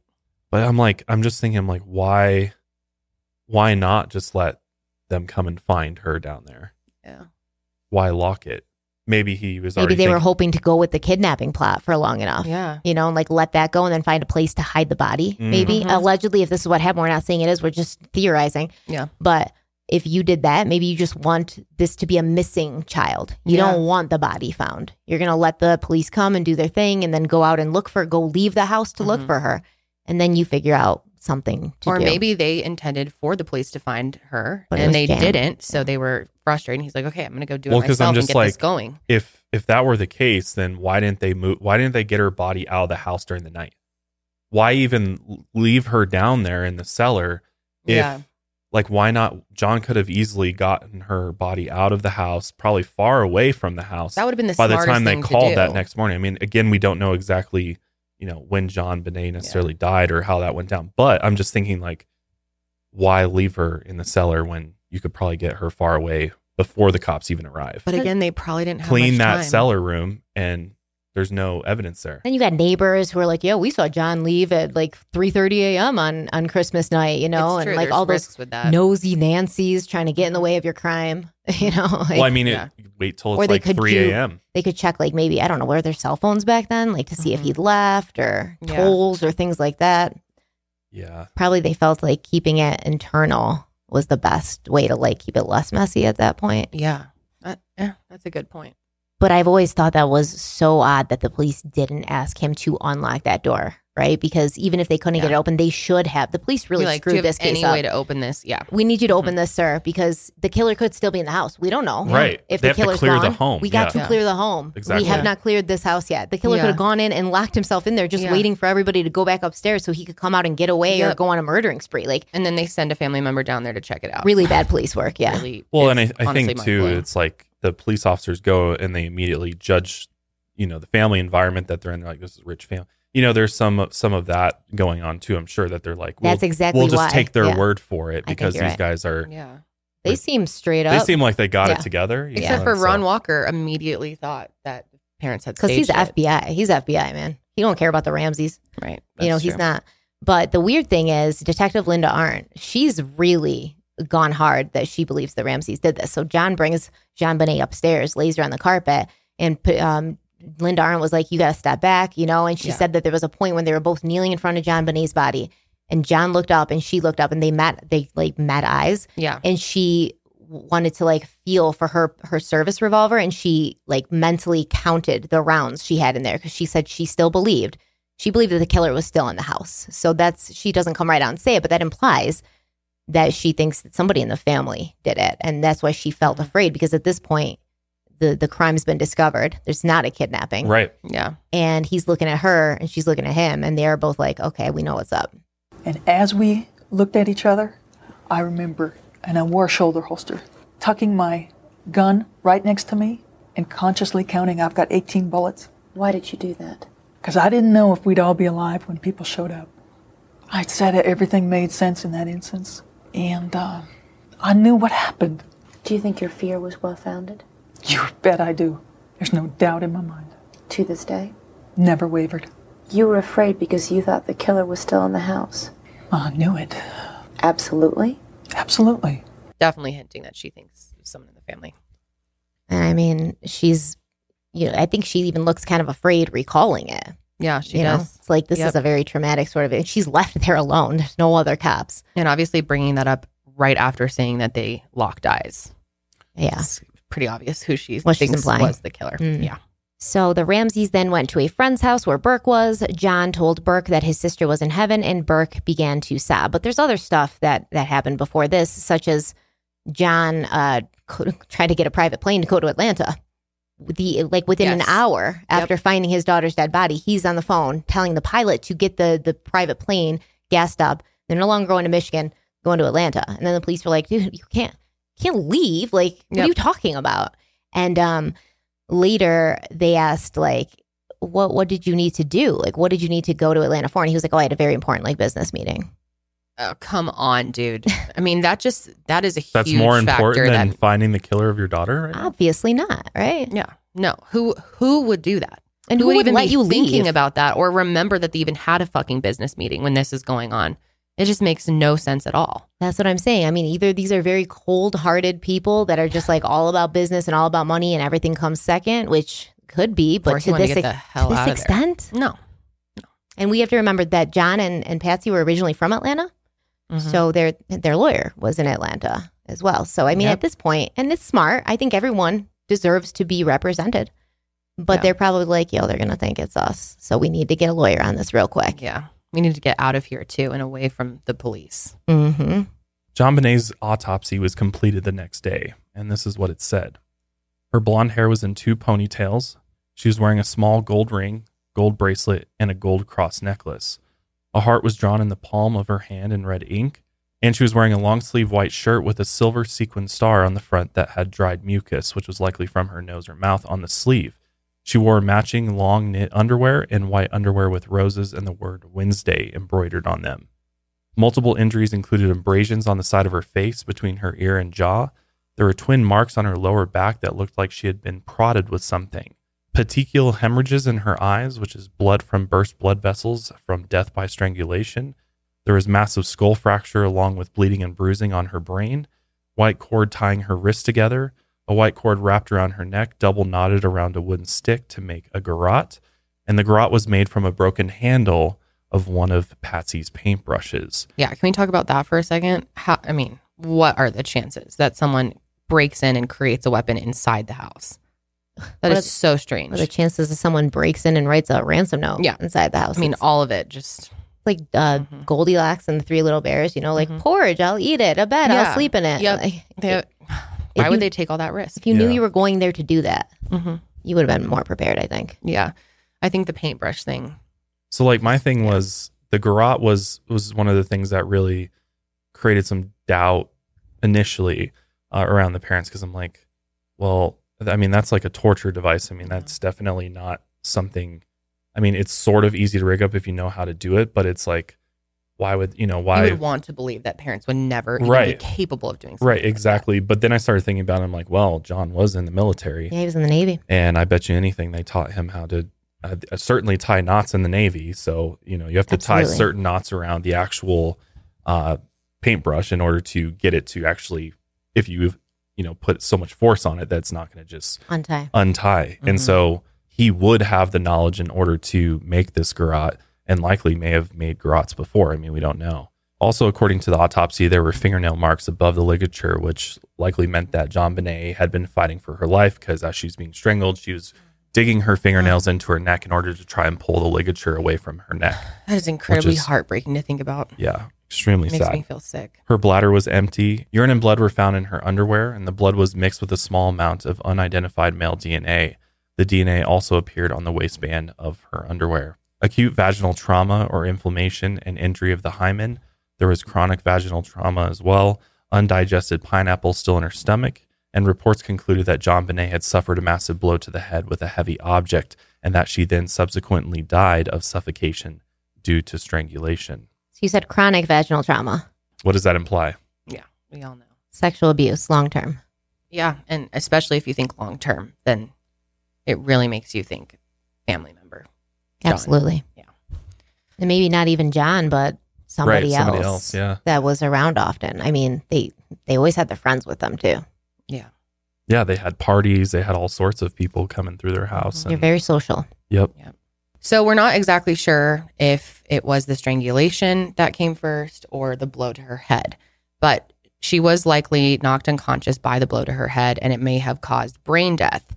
Then strangulation shut down the rest of the body and killed her. The blow would have eventually been fatal if it was left untreated, but the strangulation is what probably ultimately killed her.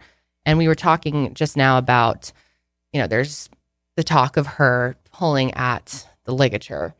And would Well- she have been able to do that if she was brain- Hit on the you know? head. Yeah. Yeah. Unconscious. Obviously, you're not going to be able to pull at your at the ligatures. But I Yeah. think I think what happened was, and this is there's a lot of contention around exactly what happened. I mean, there's other sources and documentaries out there that said Yeah. the blow is what killed her. But I Right. think the murder weapon was the garrote, and that was Mhm. w- going to be the weapon that killed her. But because she was fighting it so much, because we know that, because there's fingernail marks around her neck where she was pulling away at the ligatures, that eventually whoever killed her then hit her over the head in order to render her unconscious and then finish the job, if that makes sense, Yeah, no, that makes sense. which is absolutely horrific.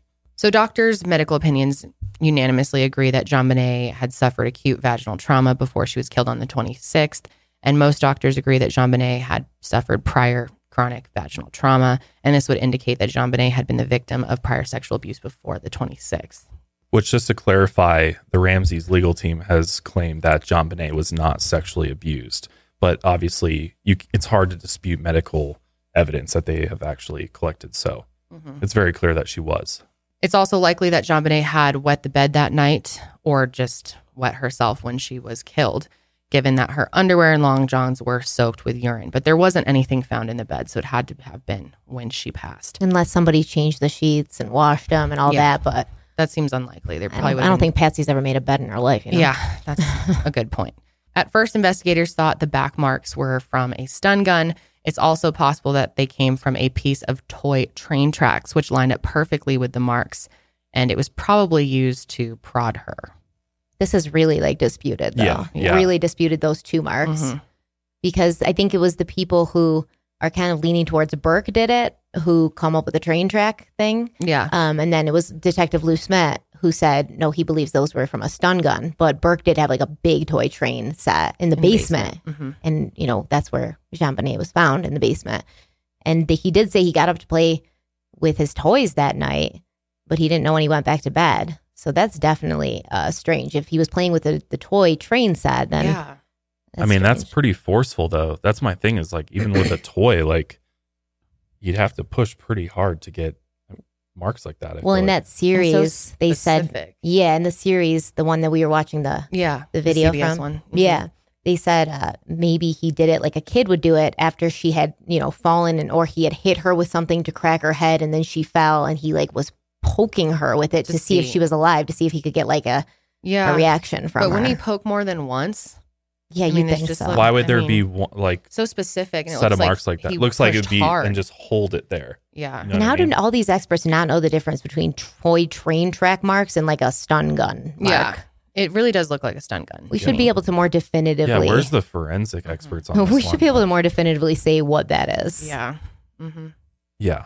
So as far as the crime scene goes, one of the windows in the basement had been broken, and John said this was likely an accident that he had broken the basement window that summer working or after he lost his keys. And the window didn't get fixed because he assumed Patsy would take care of it. There were also cobwebs in the windowsill that hadn't been disturbed. So this would have been op- basically broken and open for quite a while. Below the window with the cobwebs, they also noticed that there was a mark on the wall. And then below that mark was a blue Samsonite suitcase that the family claimed was not there before.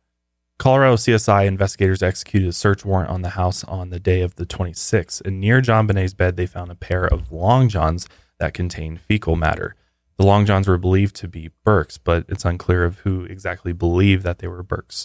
They also found feces smeared on candy inside a candy box John Bonet got as a Christmas present.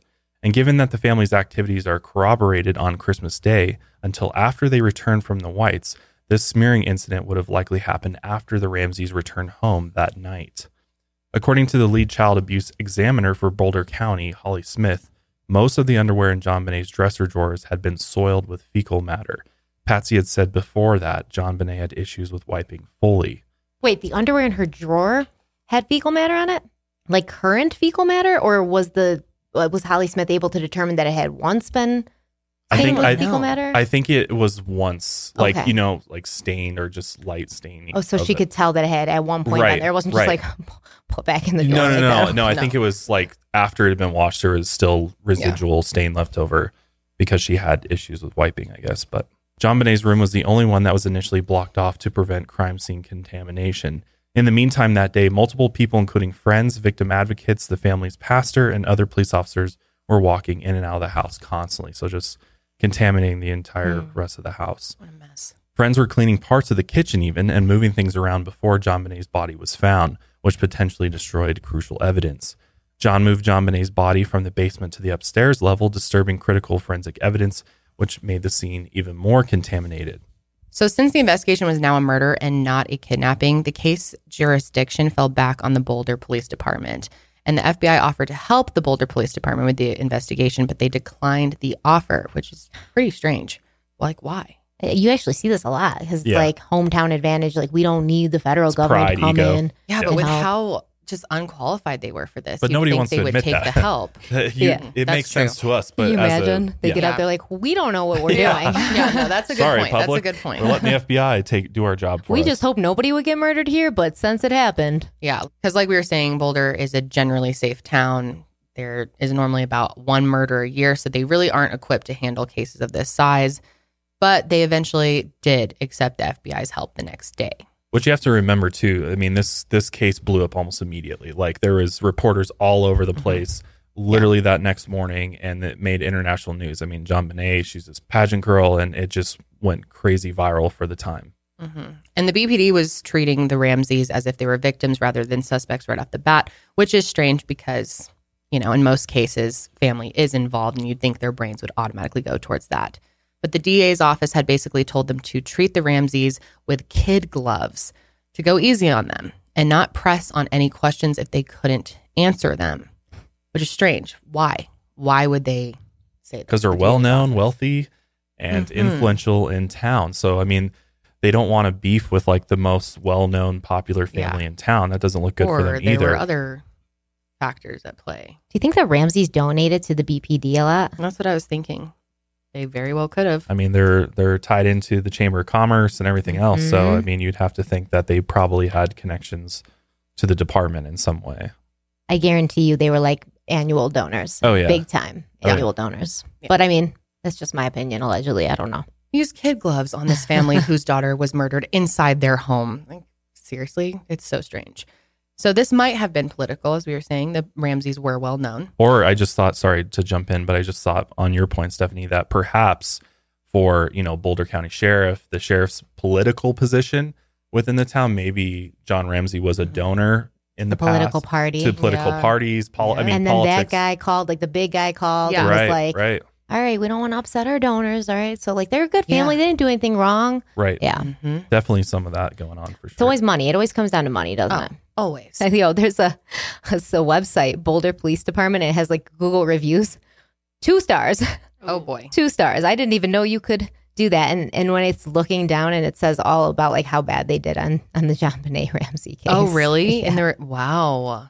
I mean, it's one of their biggest cases. Of all I mean, time, that's or not the their only thing they've messed up on. I mean, they've I'm had sure a it's lot of not. issues in recent uh, recent days. They've had racial issues in the past. Mm-hmm. I mean, it's definitely not known as a stellar police department No. by any means. It's not a very um integrated area. It's not like super diverse. No. No. So this case totally turned into a battle of the egos between the Boulder Police Department, FBI, and DA's office. Police questioned the family briefly after Jean Bonnet was found, and the family were obviously very upset. The family also turned over hair and DNA samples. But none of the DNA that was found in John Benet's underwear matched Burke or John Ramsey Yeah. or you know even um I think they tested John Ramsey's older kids from his other marriage. It Mhm. didn't match them Nope. either.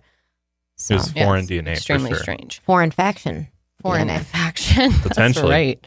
Burke was interviewed briefly by police at the Whites that day, and he saw a child psychologist also 13 days later. In the interview with the psychologist, Burke's behavior was odd. I mean, it's odd most of the time. But Yeah. Some of his statements seemed like they were kind of coached. Secrets, do you think? Um, I probably do, but I don't really remember them. Mm-hmm. Yeah. And if I did remember any, I don't think I'd tell you. Why not? I'm a good person to tell secrets to. because they're secrets. I mean, he's right. Have things changed at your house a lot? Um, a lot, yeah. Yeah, what's changed? Well, you know, the police have it blocked off and stuff. Well, what about for you and your parents? Okay. You know, parents are sometimes crying. but Yeah. He's super casual. I was going to say, so casual. I'm basically just going on with my life. You know, That's weird. What do you think happened? I know what happened. Got killed. How do you think that happened? um, I think. Well, I, I, I asked my dad where did they find her body, and my dad my dad said I found it down in the basement, and so I I, I Literally think just that confirmed that someone phone call. I think he's talking about the phone call, not took her after. by the Yep. vein, Tiptoed down the basement, and then maybe he took a knife out, and then, you know, something like that, Mm-hmm. Holy That's shit. how she died. or maybe a hammer in the head, maybe. Hmm. So what did your parents tell you about your sister dying? Remember just that when I got there to the house where we were kind of you know, type thing. But my dad said, "Mm, John is in heaven now. Mm-hmm. Just got burst into tears. How bad? How are you dealing with it now? I, I kind of forget about it because I'm just going, "Gee, Mm-hmm. You're just playing your video games all the time. go, go, go, go. So wait, maybe you could draw your picture, your uh, picture of your family for me while you tell me that. Could you do that for me? Please can draw. That's it, doesn't really matter. It's not a test of your drawing. Just, just so I get to know your family and stuff like that. So who's next? Who would you draw next? Your mom? Okay. So what'd your mom do? She worked up at the house. Work as a mom. Worked at the mom. So what do you like best about your mom?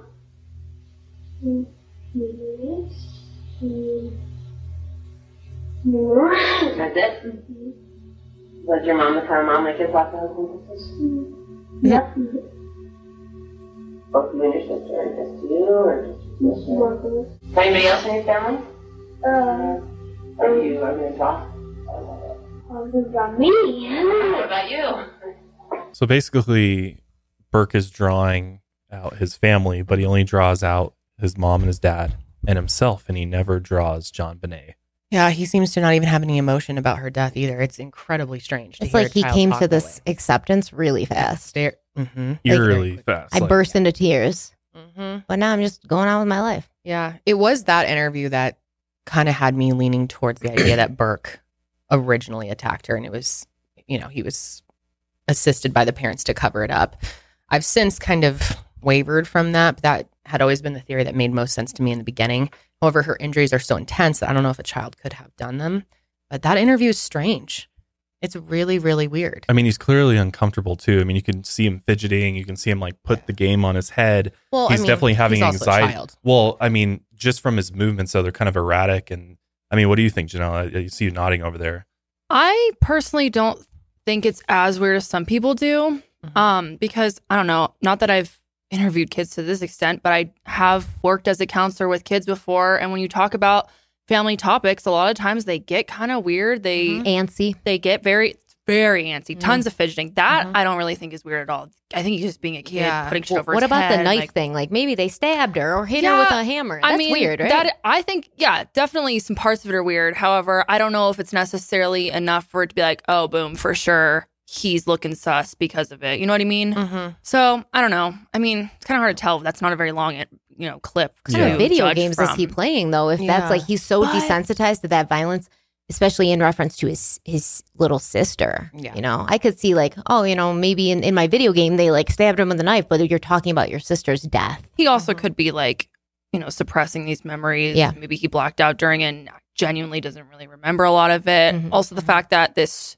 random person is interviewing him in a weird room. Yeah. You know, he's not super comfortable. Like, yeah, she has snacks and games and, you know, whatever. But He still knows he's being questioned. yeah, Like, he's kids aren't dumb. They know. Yeah. Right. And she's asking me weird questions. there's been times where I was, you know, in sessions with kids and I could tell like some weird shit was going on and they'd be like, oh no, it's a secret. Like I can't tell you. There's, you know, Mm. se- kids are secretive. They, they're not dumb. They know that you're there to try and figure shit out. Yeah. And so a lot of times they're going to try and protect their family or themselves. I don't know. But he seems pretty confident there at the beginning. Like, he seems to hold his own. Like, lady, they're secrets. I'm not going to tell you. Like, What are you Right, come talking on. about? You know, Yeah. like he Mhm. seems almost in control of the conversation. Where she's like, "Come on, I'm a good person to tell secrets." He's like, "Stop. I know what you're doing." Yeah. So um, I don't know. Like I'm thinking about my son who's who's ten, and how would he behave in that situation if somebody Mm-hmm. asked him like a secret? He wouldn't be like, "I, I got secrets. I'm not telling you." He'd be like, "Well, you know, like I don't really know you." He'd be more like withdrawn because it is Yeah. a stranger. But Burke seems to be very like upfront with the stranger Mhm. Yeah. initially, and then he gets weird when they start talking about the murder. He's fine talking about secrets. He's fine talking about like the family dynamic. But when they Mhm. start talking about the murder, that's when he starts putting the game on his head and Yeah. Mm-hmm. acting all talking Weird. about inappropriate touching. I mean, it's hard to say again with the fidgeting and putting the game on your head and stuff. Cause I mean, that's just how I was all the time as a kid. I was always like moving around, grabbing things, you know, doing just weird things when I would talk to really anybody. I so still I do think that, it's hard man. to, yeah, I I still still, do do it, that. too. so it's, it is kind of hard to judge his behavior. So Patsy and John started to suspect that the police were suspicious of them and they lawyered up. Uh, they actually got two separate lawyers. They got two different lawyers and they weren't questioned by police until five months after the murder in 1997. And they had uh, a lot of conditions. So they had a time limit that they could be questioned. They wanted a copy of their initial report to the police. Um, it was it was very, and I don't think that the police would have done that with any other yeah su- give them that suspects. much information on what on their investigation potentially into them like why would they give that divulge that information to There's them? only one reason you'd want it. right Yeah. to protect yourself Before that, though, they did an interview with CNN on January 1st, 1997. So hear what I said. Before they talked to the police, they did an interview with CNN. So they want their narrative, their side of the story out there in the public before they talk to the police. Yeah. Obviously strategic. Very. And um, they maintained their innocence. And Patsy warned Boulder residents that there was a killer on the loose. Um, this is a very, she's super dramatic. She's super, um, y- let's play it because I think it's very telling. You believe it's someone outside your home. There is a killer on the loose. I don't know who it is. I don't know if it's a he or a she. But if I were a resident of Boulder, I will tell my friends to keep keep your babies close to you. There's someone out Now that's an incredibly strange moment right there. I think she's on something. I was right? just about to say she Yeah. has to be She right. gotta be on Xanax or like even that kind of is like a to me that's like a martini slur, Mm-hmm. I um, but it see could be that. Xanax or something, and and that could be just she's self medicating because she is so devastated. Which, yes, exactly. That is possible and would make sense. I would But probably have to do that to Probably myself. Mm. not before you go on CNN though, right? You probably wouldn't pull back from that. Or you'd be so anxious that maybe she thought it was a good idea. But she True. clearly, I agree. Uh, Just the way her eyes are kind of drooping, the speech, like she's kind of having trouble finding the words. Definitely on something or drinking for sure. Well, that's the weird thing though, because after this interview, I mean, she's very insistent. There's a killer on the loose. Mm. And I also thought it was interesting. They had the camera on John and they were like, So you think it was someone outside the house? And he's like, Oh, and she's like, Yes. And then they move it over, Yeah. like she kind Yeah. of cuts him off. Yeah. You know, she's like, No, we need to be like a solid, you know, front on this. There's Right. definitely Yeah. someone outside the house. But then um the mayor and the police issued statements saying, No, there's there's no killer on the loose. There's no reason for Boulder residents to be afraid. There's not a murderer wandering around. Now this could be because they don't want to people to freak out. Right, right. But also, you'd think that if this was something the police actually believed, they would be a little bit more cautionary and be like, "Yeah, guys, you know, there there might be something out there. Just be safe. Keep your kids with you at all times. You know, we don't think you have anything to worry about, but we really just want want you want everyone to stay safe." But they were also vehement. They're like, "No, there's no killer on the loose." So this is kind of saying we don't think there's a killer on the loose.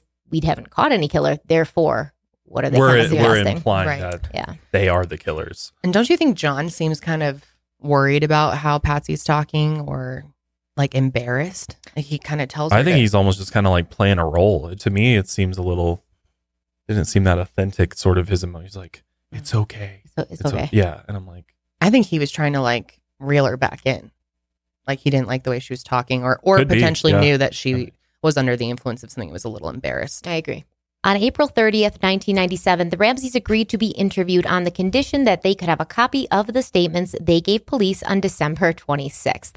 The DA agreed to this and their other conditions, which is just ridiculous. Like, special treatment right there. he needs to be fired. The DA needs to be fired. His entire treatment of this case, uh, I don't know, he probably isn't the DA anymore, but he needs to not work in public service anymore because Absolute garbage. you're not putting the public's, cons- you know, well, the guess public. what the DA is? is An elected position. Yeah.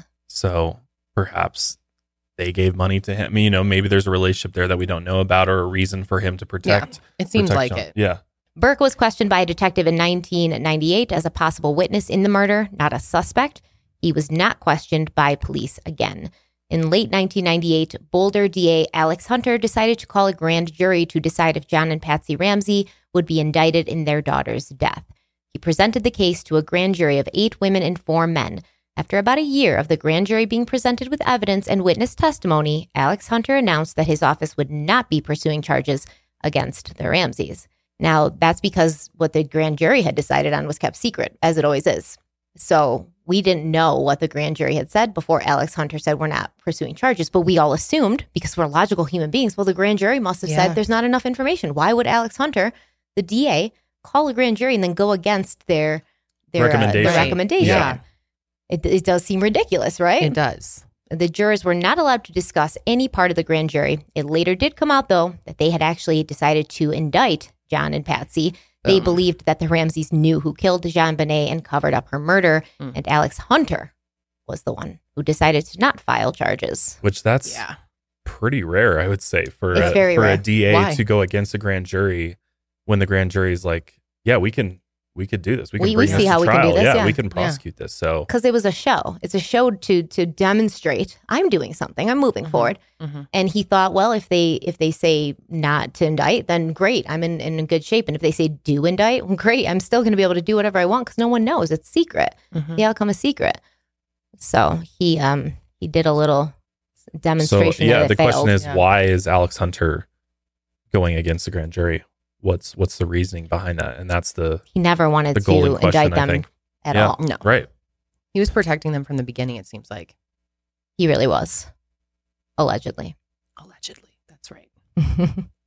So when looking at the DNA evidence a little bit more, there's a possibility that the DNA evidence found on John Binet's underwear was touch DNA, which just means that it might have belonged to a factory worker or really anybody who might have handled the underwear before they were even sold or someone else in the home or you know, I mean we just don't know who when she was placed on that carpet, maybe, Right. Yeah, Right. Could have been like a, a UPS guy. Right. Yeah. you know, exactly. Touch DNA is really tricky like that because Yeah. you can put like the UPS guy could put a package on that carpet or give it to John and John puts the package on the carpet and the UPS guy's DNA is now on the carpet. Yeah. and now it's on John Bonet. Yep. DNA while you're on the toilet every day. With Babbel's 15-minute lessons, it makes it the perfect way to learn a new language on the go. Other language learning apps use AI for their lesson plans, but Babbel lessons were created by over 100 language experts. Their teaching method has been scientifically proven to be effective. So start your new language learning journey today with Babbel. Right now, when you purchase a three-month Babbel subscription, you'll get an additional three months for free. That's six months for the price of three. Just go to babbel.com and use promo code mile higher. That's B A B B E L dot com. Use code mile higher because Babbel is language for life.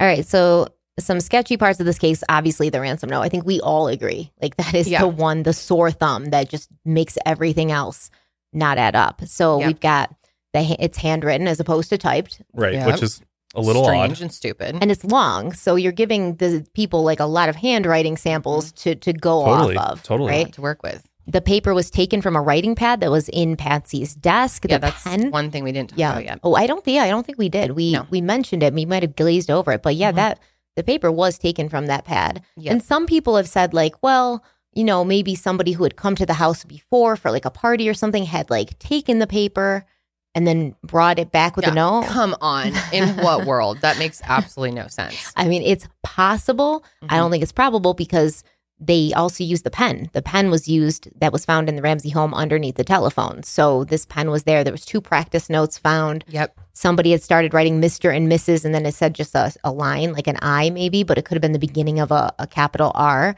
Yeah. So why does a kidnapper have to practice their ransom note? Maybe because you're trying to make your handwriting look different and it didn't look different enough Yeah. and some lines from the note and the tone of the writing were taken directly from movies like Dirty Harry and Speed. Like I Mm. said, this is just drama stuff. This isn't Yeah, how real people totally. talk. It's how movie people No, talk. Exactly. Um, the perpetrator wrote a very long ransom note for a child who's probably already dead using the family's own materials. And it probably took about, I would say, five to seven minutes. Yeah, that was a long ass note. You're just sitting there. Like, Yeah. where are you sitting at the counter eating some pineapple and milk and, you know, writing the ransom note Having out? your iced tea.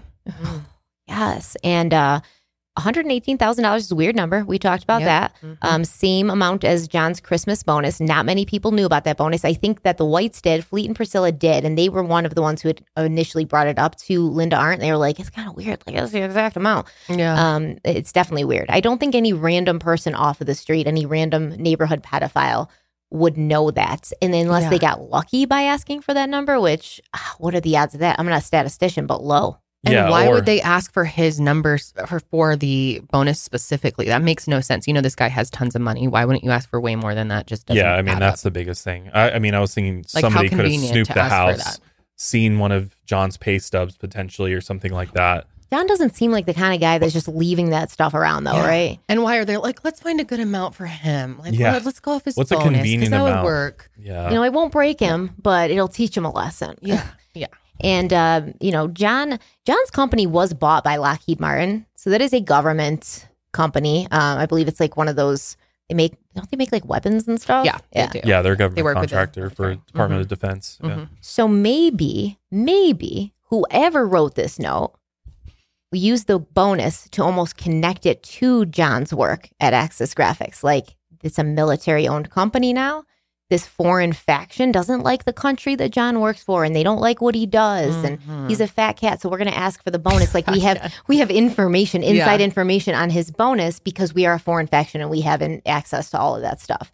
That may have been the Thought the point, process. the thought yeah, process yeah. but it doesn't make sense and it's dumb. Yeah. So they still wouldn't care. They It's wouldn't be like, unnecessary. "Hmm, It's we're like- only going to ask for 118. Right. So you know that we know your bonus. Like that's Yeah. stupid. No one's going to do that. No, Yeah. not any smart foreign faction. Make at it least easy for you. ask for a million. Right. yeah, seriously. And that obviously that's a small ransom for a kidnapping and potential murder of a child. That's small for anybody, much less a family that was well known to have far greater resources than that. Um, and the ransom note is again, it's long, unnecessarily detailed, repetitive, dramatic. Like there was a bunch of stuff in there that didn't need to be in there. And investigators determined that it would take about 21 and a half minutes to write. Whoa, I was thinking five to seven minutes, but all right, 21 and a half minutes. And that's if the note was copied and not thought out already. So, Yeah. like if they just knew what they were going to say already. right. But if they Could had have come up taken with it on less the time. fly, Yeah. So Yeah. a serious amount of and time was thinking put it into through, that. especially if it was the parents and they had just gone through this a traumatic event, it probably would take a little longer to form it. Or they rushed. and it's probably why it sounded so scattered, you know, Yeah. because at that point they're already writing it, they're not typing it. And if Right. John was like, or somebody who was with the person writing the note was like, that sounds stupid. That line, that fat cat line, that's stupid. and then the other person would be like, well, John, it's already in there. How are we going to take it out? So we're just going Yeah. to leave it. Yep, you we know? gotta go with it now. We're committed, or we have to start all over. Yeah, and the inve- the killer would have had to search the house for the materials. They would have had to sit down and practice the letter twice, write the ransom note, neatly place the letter on the staircase, put the pad neatly back in Patsy's desk. And that's the thing. Everything was put back in its place. The pen was put back in its place. The pad was. If you were writing the ransom note, you wouldn't want to put that stuff back. You'd probably wouldn't take it care. with you. No. Yeah, or Yeah. you just leave it there. Yeah. You wouldn't care. Yeah. You'd be like, yeah, we used your pad. What are you going to do about it?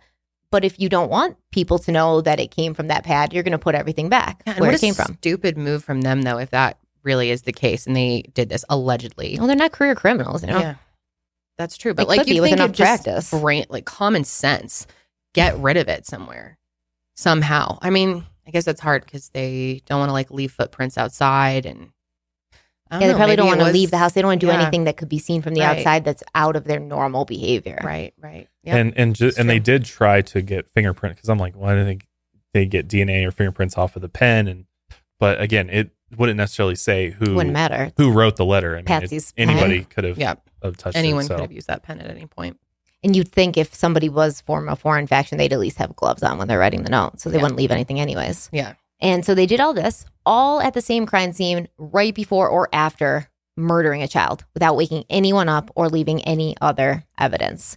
If these Mm. were kidnappers with any sort of like the plan or ability to monitor the Ramses, kidnap their child, plan to collect their money, and murder a child in her own house without detection, then they sure as shit think to write a concise ransom Yeah. note beforehand. And this is another thing. Mhm. Like they must have been monitoring. They knew where she was. It's not like they were just they didn't turn lights on. The lights are all Mhm. off. No, they knew exactly where to go. They knew exactly where to go. It's not like they were like, you know, bumping around the house looking for John Bonet's room, opening up Right. doors, like, oh, that's you, Burke. Sorry, my bad. Looking for John Bonet, and then keep going. They knew where her room was, Mhm. so they actually they were watching for a while. Or there's no foreign faction. Right. It clearly wasn't a ransom note. John Bonet was literally, you know, she's already dead before it was written, or she was at least about to be killed. We obviously don't know the order. And there was nothing to gain money wise from a kidnapping. Uh, why would a person who knew this go to the trouble of writing a detailed note and risk getting caught? Also, the body was still in the home. The family would have probably discovered her quickly enough to not send the money. So, Mm-hmm. Mm-hmm. Yeah, why would they think that they were going defeats to the whole purpose. why wouldn't they there. have taken her out, the foreign faction? Even Mm-hmm. if they killed her in the house, why wouldn't they have taken her? So at least they have a chance of getting their ransom. Right. Yeah. Or doesn't what's make the any point of the entire thing? sense. Zero point. the letter tries to show that English is not the author's first language. I did get that too. You know, it Yeah. does have grammar and spelling mistakes, and I thought it maybe somebody's trying to make it seem as yeah, if definitely Mimic that. yeah. trying to make it seem like a foreign somebody from a foreign faction actually wrote the letter. But I was like, if somebody from a foreign, there have been probably more or even I I don't know, there would have been more references to the sentence structure would have been different. You know, Mhm. different languages have different Right. sentence structures. Right. Like certain words come before words like we're in English.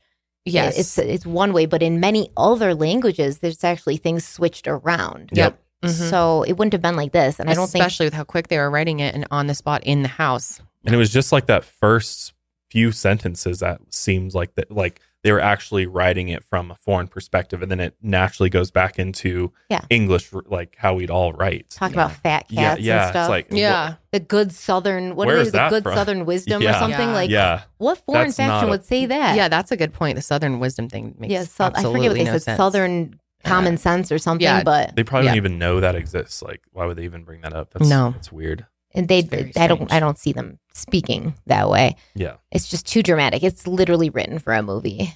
So there's like scratch outs, grammar, spelling mistakes, but then after the first paragraph, the author falls back into a natural writing style consistent with English as the native language with no spelling or grammar errors and perfect punctuation sentence structure. Um, the linguistic profile of the author said that they had high writing ability, maybe like somebody who had a degree in journalism from a university. Mhm. Uh, native language was English, 30 plus in age, and suspected gender female. Mm. Hmm, who does that fit? I don't All of know, I those don't know, I things. don't know. Um, Linda Arndt? No. a handwriting expert concluded in 2000, the year 2000, after three weeks of studying the note, that Patsy Ramsey was most likely the author of the note. There's over 200 similarities between the note and Patsy's handwriting.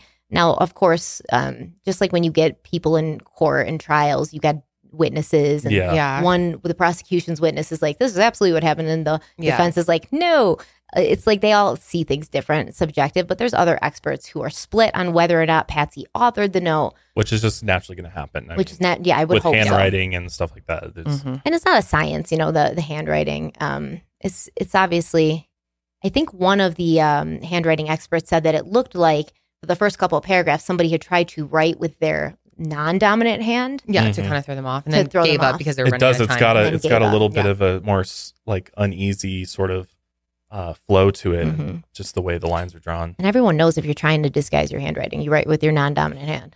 But Right. then, but then Patsy, I mean, whoever wrote the note, they were like, "This is This hard. is getting hard. It's cramping up. I shouldn't have Out written of such a time. long ransom note."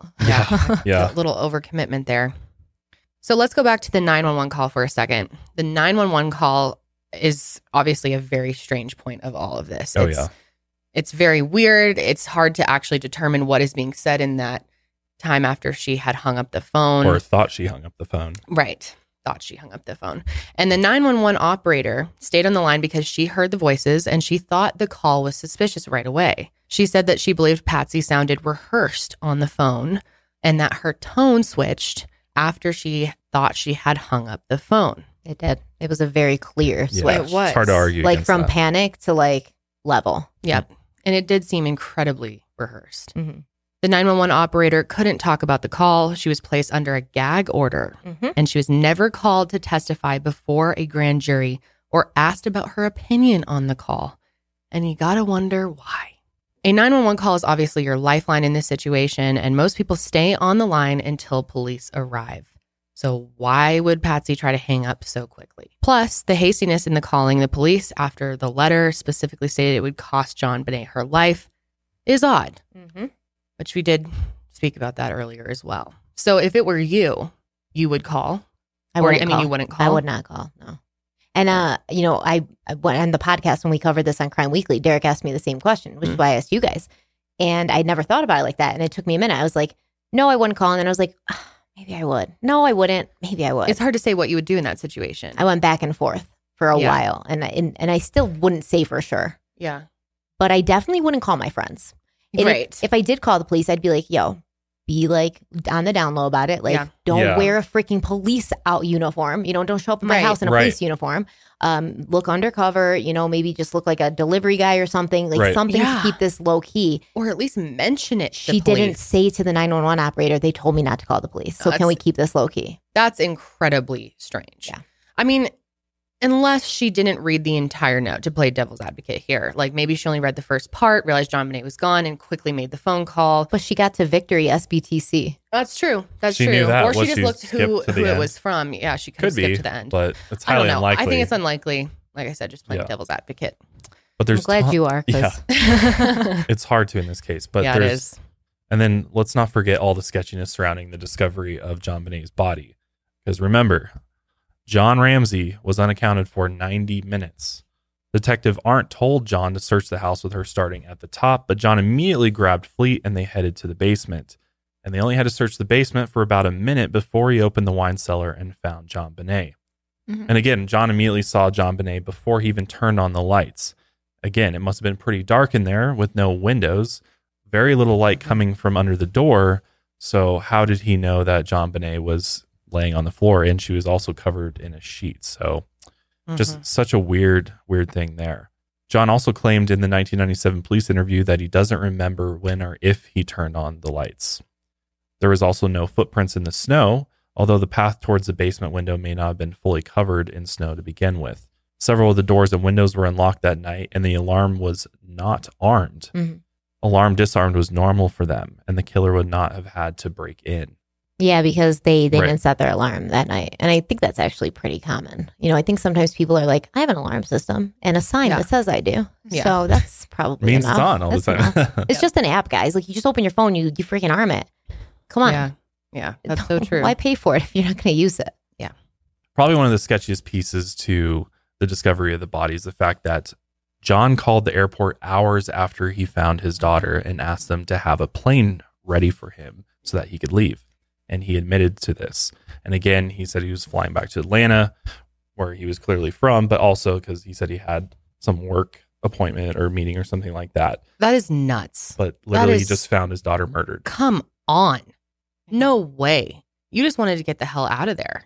You got some balls, right? Yeah. No Major. one else in the, in the history of the world would be like, my daughter's just found dead in my house. I, it's okay for me to leave this state. Right. And most parents, if they were in this situation, wouldn't even remember that they had a business meeting, wouldn't even be thinking about what else was on their schedule that day. Everything would be about their child in that moment and assisting the police, not leaving as soon as you can. And they were supposed to fly to Michigan that day. So what Yeah. business meeting did he have in Atlanta where he was flying to Michigan? What business meeting, though, is happening the day after Christmas for a wealthy family who probably normally takes that time off?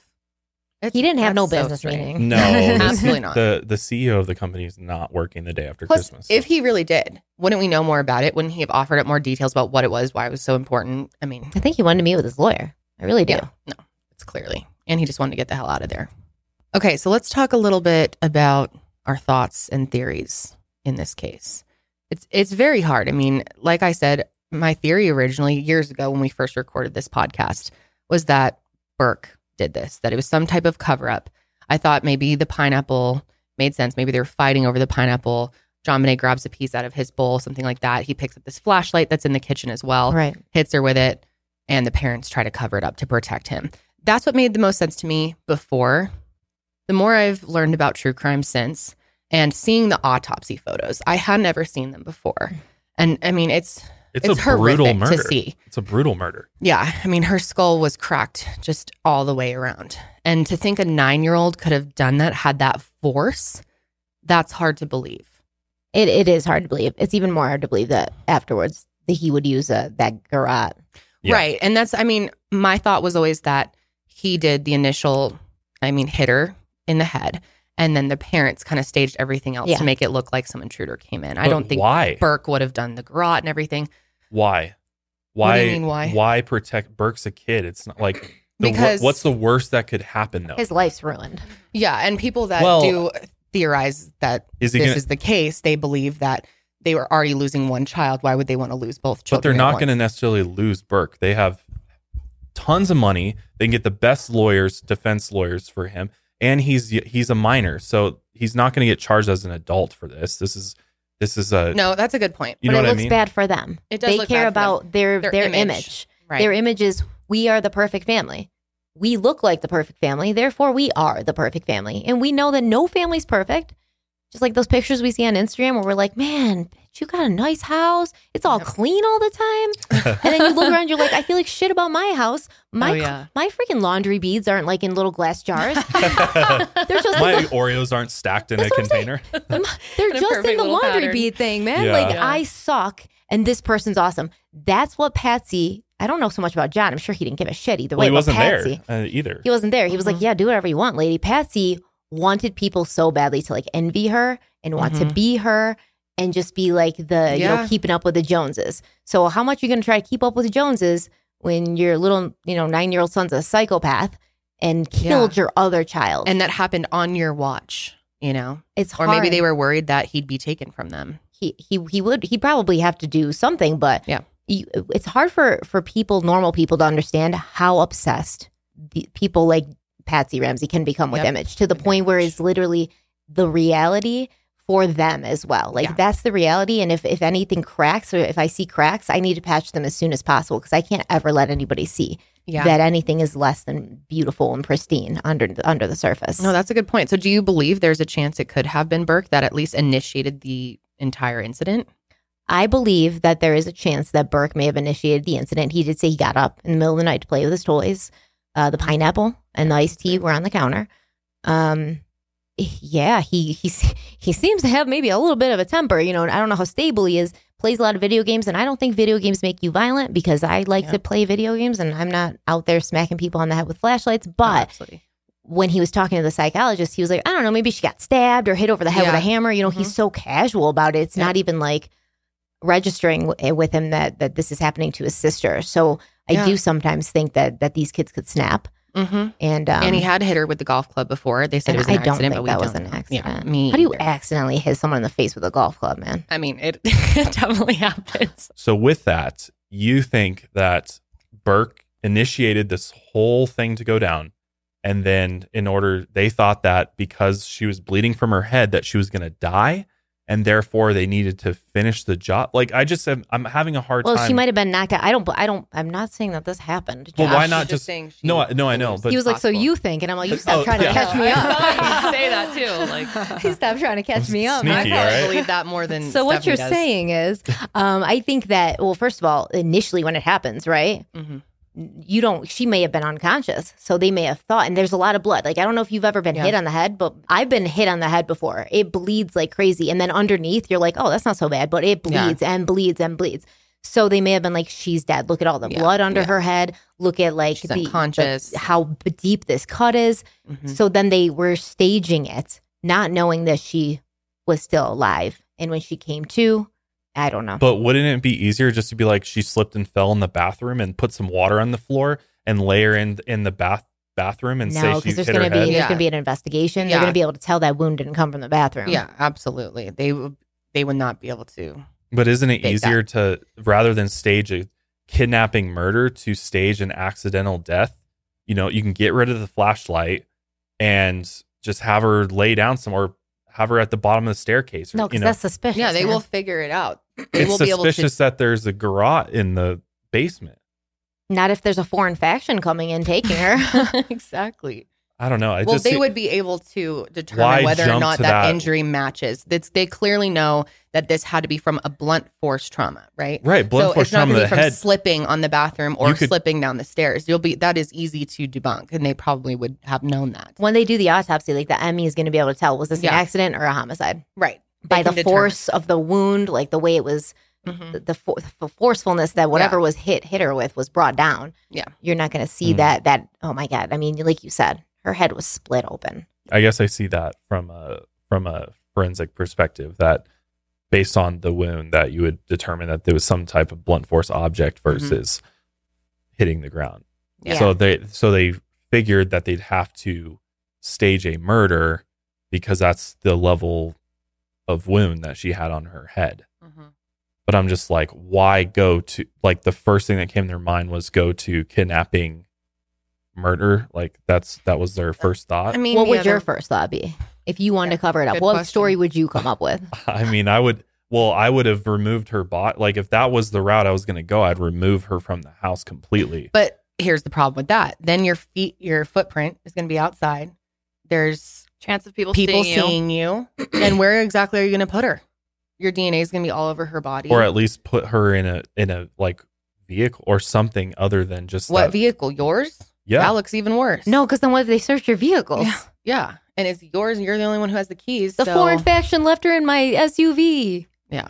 Plus, they're, like I said before, if this is a cover up, they're not going to be thinking this through that clearly. It's not like it was a planned thing. If this was an accident that turned into a cover up, they're going to have hours to react and set this up. So their thinking isn't going to be as clear sure as like a sure. murderer who's going to plan this out in advance. I'm just like my whole thing is why protect Burke so so much. Because he's their child. Like, you but could go John through- Benet, like Patsy's living through John Benet. Well, maybe she had jealousy about John Binet. I mean, a lot of people who are living vicariously through their kids end up doing all kinds of fucked up things to them and being jealous of them. And i don't think know. it was about either of them i don't think Yeah, exactly. It's i don't about think they gave a protecting crap her about image. yeah i don't think they, they really gave They're a crap that about they're either that s- selfish and evil that they were just like screw our kids. Um, definitely It's that's possible. selfish. It's definitely possible. that I think you we live a certain way for so long. And I mean, remember, Patsy was in beauty pageants from like a young age as well, So Which you- is all about your image and being All about judged image. and how you're perceived. So that's what she's thinking. She's so what they she's wired. they to don't think. want they don't want to have a child that They don't want to be the up parents in that the- has one the- child dead and the other's a murderer. Yeah. Because then everybody, and I mean, I would do it too. I'd be like, well, what the hell did you do wrong, man? Mm-hmm. Oh yeah, people are going to be looking at you first for sure. You're And they not would getting go invited down. to parties no more. No. Nope. Nope. Mm-mm. Mm-hmm. And with Boulder being, you know, not having very many incidents like this, they know that this is going to be I mean, out this would there. be a scandal, man. oh yeah. And And- Boulder's relatively small too. Very small, Yeah. insular. Everyone knows everyone kind of thing. Everyone knew the Ramses. She Oh, loved yeah. that. She loved like walking into a, a women's clothing store and the, the clerks would be like, oh, Patsy, like, Yeah. what do you want today? And walking into a cafe and, oh, Patsy, here's your normal. How are you? I love your Mhm. beautiful family. Oh my God, you're the perfect mother. Uh, she loved it, man. She Yeah. freaking survived on it. Yep. She doesn't need food and water. She needs applause and accolades. Like Mm-hmm. she's it's it's real bad. Um and I don't even blame her necessarily. She's conditioned to be that way. Who knows what's Yeah. going on with her family? You know, we don't know how far we're g- going back this whole image obsessed thing really does go. But I don't think she cared about, you know, saving Burke because like you're right. She Yeah. he wouldn't go to prison. He's a nine. Yeah. Yeah. But nobody's ever going to look the same. John's company was bought out by, you know, a different company. He was kept on as the CEO. But when this happens, how long is he going to be kept on the E CEO? But Yeah. but They they, lose could everything. have put the blame on Burke. Like they could just Doesn't completely- matter. It's about how it looks. That the company's not going to want their CEO to be the father of a, a murdering little boy. right. It's just He's a too much. nine year old. What did you guys do to make him? But like why this? not? Why not get emergency services there and try to save John Bonet? Because then it all comes out. Well, not, they- they I mean, could have not thought she was already necessarily. I dead. mean, I think they. I think. I think I if mean, this is what happened, I yeah. think they thought she was yeah, already they- I dead. think that's what. I think they clearly did. And then what happens? She's waking up as you're strangling her. You're going to stop and be like, oh, baby, you're alive. No, because now the cops are going to bring her Yeah. Oh, to the emergency room and they're going to ask her, what happened? I woke up and, and my mom's- mother was strangling me. Yeah, that's a really good point.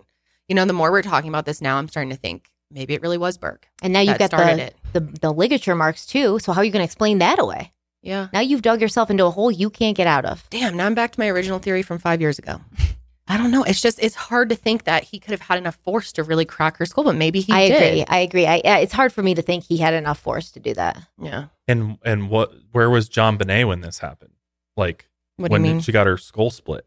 I think the kitchen. Yeah, a lot of people theorize it was the kitchen. They, that's where they were having the pineapple. So It's one she's of his sitting favorite at, snacks. sitting at the table, and Burke grabs a baseball. No, he's bat. sitting. He's sitting no, at not a the baseball bat, a flashlight. He's sitting at the counter of the table eating. She runs by. This was the CBS special Mm-hmm. Yeah. theory, right? He runs by. She runs by, Grabs a piece. grabs a piece of pineapple. He's he flies pissed. into a rage. Picks up the flashlight, smack. And it's a big, one of those big black The s- metal. The flashlight's mag lights? yeah, Yeah. heavy duty. like what cops have and stuff. The, Yeah. the heavy duty Mm-hmm. ones.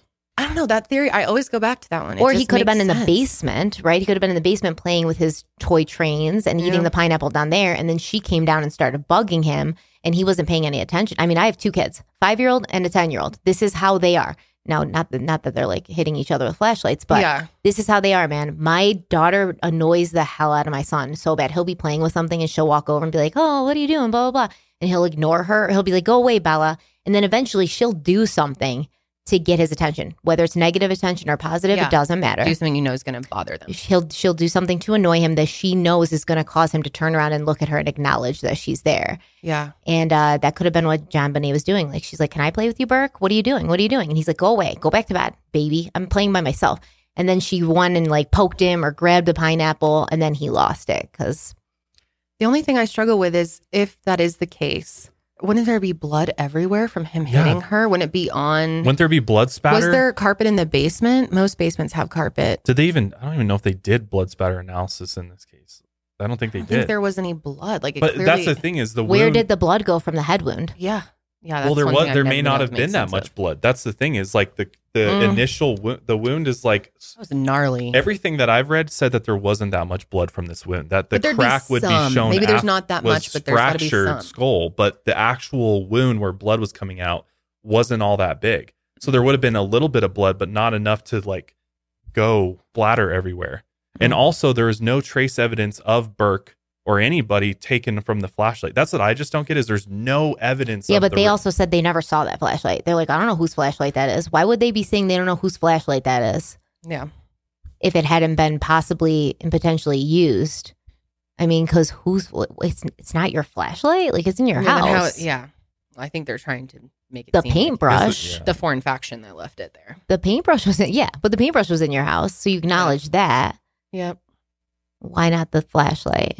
Yeah, that's that's incredible. They did find I out don't that know. the flashlight, based upon the size of it, would fit the wound Yes. on the head. The Yeah. fracture does is consistent with the flashlight. but could too. a nine-year-old have executed that? right? Well, during the CBS special, I think it was Dr. Henry Lee, who I love. He's so great with Mhm. forensics. He did um he took like a mannequin, a dummy, and re revisited. What do they oh call yeah, it? I remember Recreated them it. hitting it over and over. Yes, I remember that scene now. hmm And you know, I think that they they they decided that it was possible. Did they have a In their nine-year-old opinion. come in and try?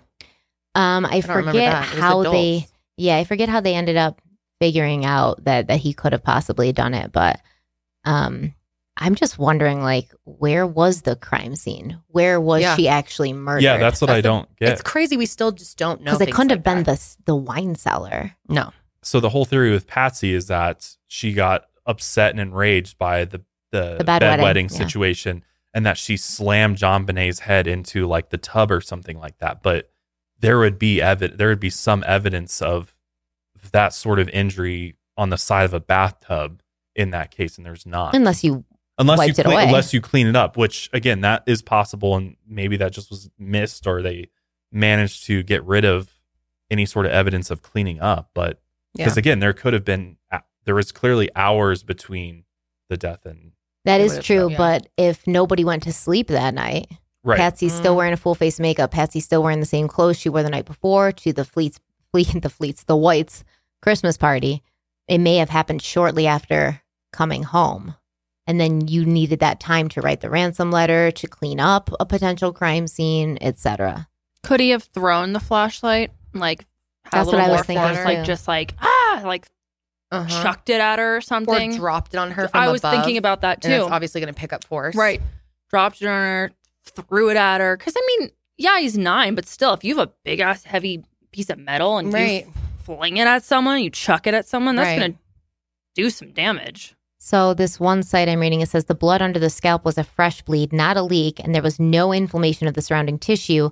A lack of active bleeding would suggest the blow occurred after the strangulation, and inflammation would have happened at the site of the blow if the child had lived a few more hours. right. that that's kind of important to kills the Burke's Burke theory. theory. Yeah, it's Yeah. because clearly the strangulation happened. Because you'd think if it, Before. if the head wound was first, there would have been a lot more blood. Yeah. That's not determined 100%. So I guess No. it's still. and it likely would possible. have rendered John Bonet unconscious too. So I think that's the biggest point of contention is I mean, honestly, Which was that first? that goes more with the intruder theory. yeah, Yeah. If the strangulation came first and the head wound came That's what I'm second, saying, that yeah. goes more with the intruder theory. Absolutely. What was John's involvement in this? Like, what do you think? uh, There's a lot of talk of sexual assault and sexual abuse from John towards John Bonet, and that perhaps that was a motive for him to kill her. Again, how do you confirm that? There's no way to confirm that at all. there's no way to confirm that. They did say uh, chronic sexual abuse, Mm-hmm. but Yeah. but we don't know who We don't from. know who or when or, yeah, it could have been anybody. Obviously, your mind goes to the father because they're around them the most, but there's plenty of other people. She did have an that older she's brother. around. too. Yeah. she had uh, older half brothers, Yep. things like that. you Yeah. know. That's a good point. uncles. I'm sure Do you, you, think know. Burke? it's it's possible Burke could be the one that, that was doing the sexual abuse. Ugh, it's hard to think that way, but I guess it is possible. of course, it is possible. Yeah, um, anything is possible, but I mean, they're clearly not close siblings. I mean, They are just the not way that they, close, they no. talk, he talks about her. Yeah, he doesn't seem to care There's at all that she no- has died. no sadness there Yeah. at all. like once again, Uh-huh. I go back. I have a ten year old son. He and his sister do not get along most of the Yeah, time, but he that's would have true, but- been sobbing. He would Yeah. have been sobbing. Oh, absolutely. You might Absolutely. fight and like Mhm. say I hate my sister or whatever, but Yeah. in this type of situation, I feel like there'd be some sort of emotion. Just he to wouldn't be have a- been able to talk about it. Just to be a witness to something that horrific. Yeah, it caused some Mm-hmm. type It's of emotion. incre- right. Whether or not you did it, just the fact that you were there when it happened. Could Burke have The- been doing something to John Bonet that night? And it kind of She fought spiraled out back? of control. It's possible. That's the thing is like any of these things are possible. Because I mean, going back to the nine one one call and the the words that are being said after she thinks it's hung up, and then Burke is now there, and you know they say that the police woke him up, and then there's John potentially saying we're not speaking to you, and they're talking about what happened. It's just like there was clearly commotion going on between all three of them at the time of the nine one one call.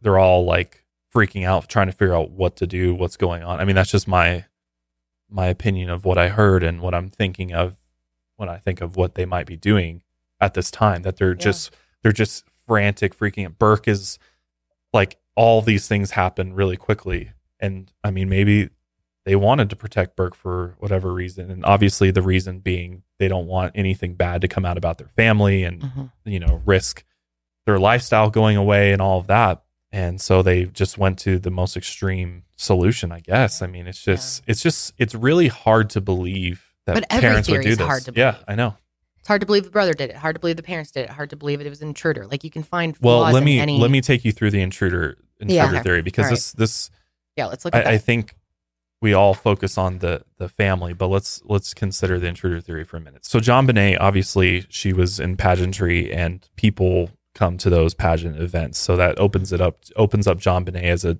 as a potential target or victim for who knows how many different people. That is really scary. So strangers can come and just watch these things. Like you don't have to Yeah. prove you're related to No, the participant. no, She didn't care where her That is- applause came from as long as she got it. That is terrible. and they do stuff in public areas too malls i mean there's lots Yeah. of venues where it just anybody could be watching and you have no clue who's there Man, that is fucking scary. so if we go back to march 1997 three months after the murder the boulder district attorney decided to get help in solving the crime and this is when he turned to a man named lou smith who was a seasoned colorado springs homicide detective who had recently retired So Lou is super controversial in this case. Yeah. he is Very but split. you can't dispute the fact his experience. That's something that I think holds a lot of credibility to him that I don't think you really can take away from him. He was a highly successful detective who managed to solve 200 homicide cases. Yeah, but like And it's how? rare. In fact, I think that spotless record, because I think it was like every case Yeah, that's he hard- solved. That's kind of hard to believe. That sounds to me like You think there might be some maybe you're manipulating facts and Mm. evidence to fit what you already that's a wanted good it to point. be. Sure. Yeah, and how is we your do success know. rate that high? Yeah, we do know police do that. Oh. They get tunnel vision just like anyone else. They have biases and they have Mm-hmm. their own theories. And even if they're not purposely doing it, there's going to come a time where they come across evidence and they're like, "Ah, this evidence doesn't really fit my theory. So mm, we're Oh, Just just ignore gonna, that. We're Yeah. just going to brush that under the rug Mhm. and keep going. They don't think they're doing anything wrong because they truly believe Right. that this is what happened. That's and a they good don't, point. Yeah. So th- somebody with that high of a success rate actually makes me a little suspicious. What does Derek think of Lou? What's I'm curious to know what his perspective is. Explain Um, who Derek is again Yeah. for those who don't know. Derek Lavasser, he was a retired police detective. He also had a show on uh, Investigation Discovery called Breaking Homicide, and he is my podcast partner. And he was Oh. also on Big Brother. He's on Big Brother. Yeah, he won Amazing. Big Brother. oh, yeah. Um, I love that. w- You know, we kind of went back and forth about the Lou Schmidt thing. Um, he came in, he came from a place, he came from Boulder, right? Colorado More ex- Springs, sorry. Colorado Yeah, Springs. Yeah. He Yeah. far more murders, far Yes. more crime. He would have way more experience with that Right. Yeah. than than the um Which other would make police sense officers for we- why they might call him up to Boulder and out of retirement. But again, he was retired too, which I think is a little, you know, why bring in a retired cop?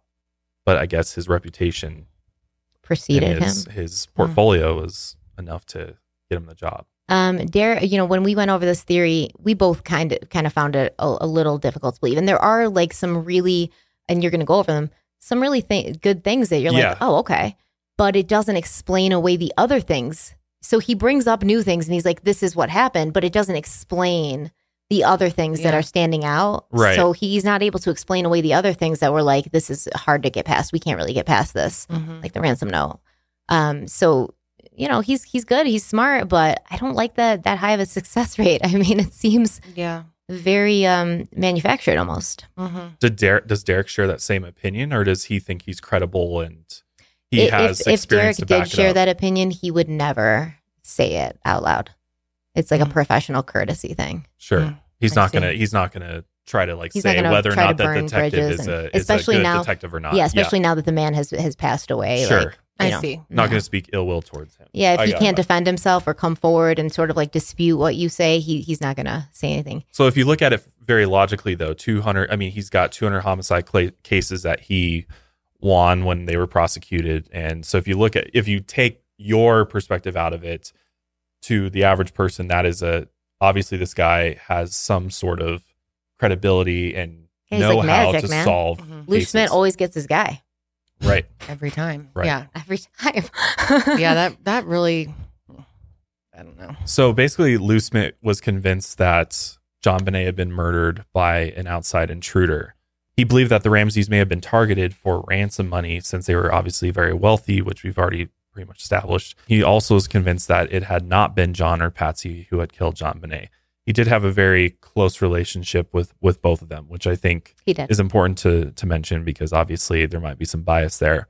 So according to Lou, he said that the window well, where this window where the intruder would have gone through, looked like it had been recently disturbed. Lou claimed that the police rejected a request to bring in police dogs to pick up a possible scent. And in the window well outside the house, Lou noticed that there were leaves and foam packing peanuts. He also saw leaves and packing peanuts inside the basement, and there was one 60 feet away in the room where John Binet was found. He thought this was a sign that an intruder tracked the debris in when he came through the open window. Or it blowed in through the open window.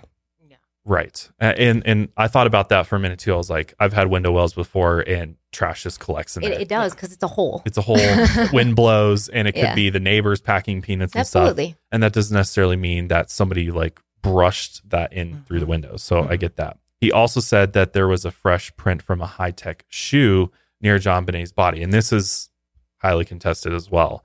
Um, according to John Ramsey, he said the family never owned that brand of shoe, but I believe they did they did figure out that there was uh, some family member somebody who had come to the home that they knew that had the high tech shoes. I mean, these are basically like hiking boots. Mhm. So it's like everybody in Boulder Right. has a pair of hiking boots. So it True. could have been literally anybody. It doesn't necessarily mean an intruder. However, Patsy's interview with prosecutors from August 2000 seemingly contradicts this. Um, it was revealed that two people, including Burke, provided prosecutors with evidence that he owned a pair of high tech shoes.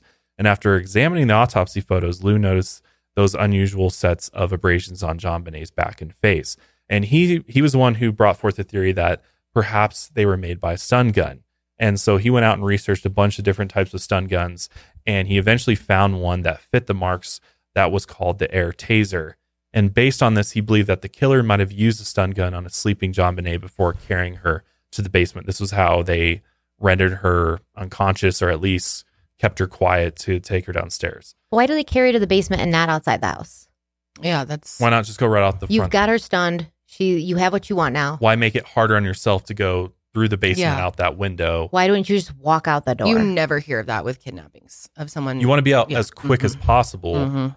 So what's the quickest Not way leave out? more the evidence house? behind. It's Yeah. late at night. The likeliness of being seen.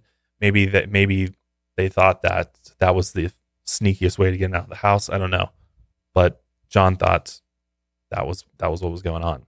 Lou also showed some of the autopsy pictures to Arapahoe County Coroner Dr. Michael Doberson, who had actually had previous experience with a case where somebody had, I believe, died from stun gun wounds. And at first, Dr. Doberson didn't think that the marks were from a stun gun. However, he said later on that the police never showed him Lou's photo comparisons comparing the back marks with the air taser's electrical contacts. And when he saw them, he said that he found Lou's theory interesting at, at the very least. He didn't say that it was 100% or anything like that, but he said, could be, maybe. Police suspected that John Binet suffered a massive head injury before she was strangled in an attempt to cover up her death. But Lou believed otherwise. He believed that some of the marks on John Binet's neck showed that she struggled while she was being strangled, which would mean John Binet had been strangled before her skull was crushed because she had been fighting for her life. And Lou was the one that believed that the skull fracture didn't bleed a lot and that John Binet had already been close to death when she had been hit. However, the lack of bleeding is not a sure sign that she was nearly dead from strangulation, as multiple forensic pathologists have stated that a lack of bleeding is not uncommon in injuries similar to John Binet's head wound. Again, Lou Smith is not an expert in forensics, so him Sure saying isn't. that these injuries are consistent with this or that really don't hold much merit. I mean, Right. obviously, there's pathologists and people who literally get doctorates in this type of field, so they're going to know more than Lou is going to know. But Lou is very adamant about about the injuries. Yeah, that's how he always gets his man. Yeah, right, right. I see what you're saying. So Lou Yeah. didn't. Yeah, If you make, if you like have a square puzzle piece and you're like, this doesn't fit, let me shave some stuff off so it fits. so he's kind of yeah. twisting Mm-hmm. Mhm. the information and the facts to fit his narrative. yeah, in and don't order get me to- wrong, I appreciate the the other side of it, like the potential a walkthrough of how it could have happened, but to just sit here and be like, this is absolutely what happened. Yeah. the Ramsey family had nothing to do with it, and he was allowed to say all of this in the grand jury. Yeah. and they still voted to indict. Yep. Very true. Yeah, that's a good point. And all the other forensic pathologists were like, "Nah, man, what are you talking about, Lou?" Like, What are you it, talking like about, Lou? near unanimous that Mm-hmm. that this was not what happened. And Lou was like, "Well, I have a doctor who say it, it- it is what happened." Mm. And we see that so much, I think, in in courts and trials Yeah, and stuff. it's true. It's true. They find people who go along with their narrative in order to get the case closed because Yeah. it looks good for them. I mean, there is there's definitely ego in in police departments and with detectives and things like that. I mean, that's The whole what justice you're, that's what system, you're man. measured on. That's like your your performance is measured on cases you close, cases prosecuted successfully. That's how DAs get reelected. That's how cops get promoted. I mean, it's a Mhm. whole it's a whole ladder. This to me is a little weird that just because I think it's pretty obvious that in the military, John Ramsey probably would have learned how to tie knots at the very least, but also to make Mm. How to a make a garrote. I mean, that seems like a it's a simple weapon that you can create in order to kill somebody, and that's something like If you were in, like, basic hand-to-hand training combat, and yeah. stuff, they probably Mm-hmm. teach you that in basic. they do. training. My brother was in the Marines, and uh, obviously they teach you how to like fight as like a team, you know, Right. guns and stuff. But there are going to, especially like during Vietnam and stuff, when there was a lot of Yeah. Mm, hand to hand combat on, ground, um, on the ground. Yeah, you you're going to have to often attack these people with your bare hands, and you're going to want to come out of that alive. So you're going Totally. to have to be yeah. or utilize anything around you, like Right. a, a twig, Make a or weapon like on the take fly. a stick A and then piece of take wood? your Yeah. Mm-hmm. take your shoelaces, and you could make a garrote that way. I'm pretty sure, like you could use almost anything to to make one of those. So the Mhm. fact that Lou's like, no, it's John wouldn't have known how to do that. Look at this. I just typed it using the garrote, the USMC way. Ah, there you go. So this is clearly part of like Training, Yep. yeah, military training. Yep. Wow. Plus, it was made with items from their house. Uh, Allegedly, though. Allegedly. Oh, not the items from their house. The It was items from for their house is true. Yes. the fact clarify. that, that John Yeah, made this made the garage is garage. 100 million percent allegedly. We got you, John. Don't worry. God, that documentary. I keep reading the name of it. What Sorry, really happened? Pregnancy brain. Well, what really That's happened? why John's in it throughout it because it's How dare you make right. a documentary saying what really happened when your theory explains none of the evidence that No. Mm-hmm. we've already come up that makes the intruder theory look like bullshit? and it's so biased. Eh. No, the ransom note's not even brought up. and with how wealthy he is, don't you wonder if like maybe he? funded it? Ah, yeah. I mean, Just anybody, allegedly. anybody can fund. yeah, Allegedly. allegedly. We don't know for sure. There was also a baseball bat that was found in the bushes outside the house, and police found fibers from the same carpet on the bat. And Lou believed that the killer used it to hit John Bonet over the head. Why on earth would they leave that just laying outside in the bushes if Yeah. that was the murder weapon? Any any trained killer with enough know how to go and enter a house and do a kidnapping and be from a foreign faction would definitely not just leave the murder weapon. Not laying in the even an bushes. untrained pedophile would do right, that. Yeah, right. That'd yeah. just be The stupid. dumbest of the dumb would Was there blood not on do it? that, Was yeah. there There- like right. There flesh would from be her s- head? there would have been you s- know, toss this. Yeah, no. what what makes you think it was a murder weapon and not something Burke was playing with, you Mhm. know, because it wasn't like snowing really much before that day. Like uh, when John Bonet, she got a new bike for Christmas. She was out riding her bike outside Yeah. on the 25th because it was unseasonably warm. It was nice out. There was no snow. Burke could have been outside playing with that Yeah. damn baseball bat. And then because he's a disrespectful little asshole, he's like, oh, we're done. And he throws it in the bushes. Yeah. Yeah. Yeah. That's, a, that's a great That's point. that's totally possible. There's no way to prove either way. Right. So obviously for the intruder theory, that somebody likely had to have scope out not only the outside of the house, but the inside of the house as well in order to get familiar with it before the murder. And Lou thought the intruder had broken in while the family was at the Whites on Christmas, which would have given that that intruder time to write the ransom note on Patsy Ramsey's notepad. Um, again, there's John Ramsey was cleared of writing the note, but Patsy was never definitively cleared. And again, remember the the experts believe there might be a good chance that it was Patsy that wrote that note. Yeah. According to Lou, focusing on the family at first was the right call, but he thought the police were too reluctant to investigate other theories. I agree with that. Yeah, I do too. I I, I, agree with think that. you gotta. I mean, and that happens so much in investigations where police come in and they're like, "It's glaringly obvious to us that it's this, so we're just gonna Yeah. go straight down this, but we're not gonna even bother to rule out other possible Mm-hmm. Happens all the time. theories." So it, it happens all the time. That's a good point.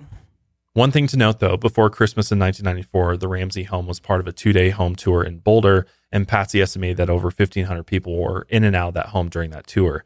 She also speculated that this might have been an open invite for a murderer to scope out the house. Totally. 1994, though, right?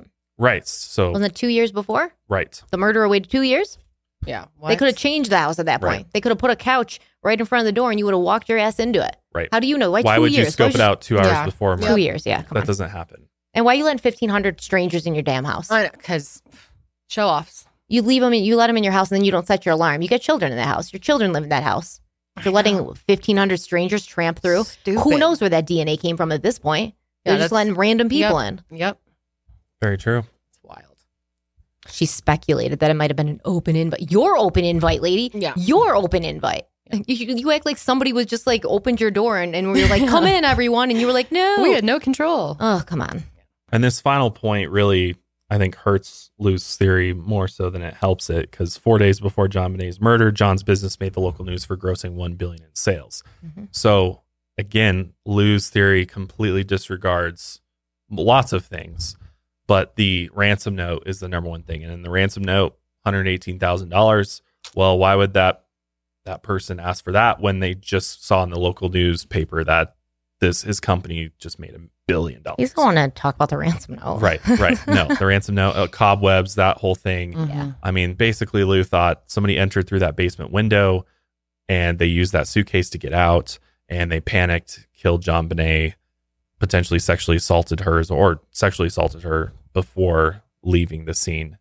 And And he also talks about the possibility that they were going to like try to take the suitcase out with them and that it didn't fit maybe through the window. yeah, maybe I don't know. But that window's pretty small, and even I don't even know how somebody'd have to be really strong Mhm. to pick up a child and like Hoist pick them them, up up, and- push yeah. them through, and like get up and like drag them out, or it'd have been multiple. There would have been some sign. Why would you do that? Like, Right. Just walk out the door at Right. this point. Yeah. You're Why go out a inside the window? house, my friend. You don't have to get through locks now. You Mm-hmm. Yeah. can walk out. It's just, it doesn't make it. And like, listen, is it possible? Yeah, of course it's possible. You could have had somebody who maybe wasn't completely mentally stable. And that's why you see all these stupid decisions being made. Right. That That's possible.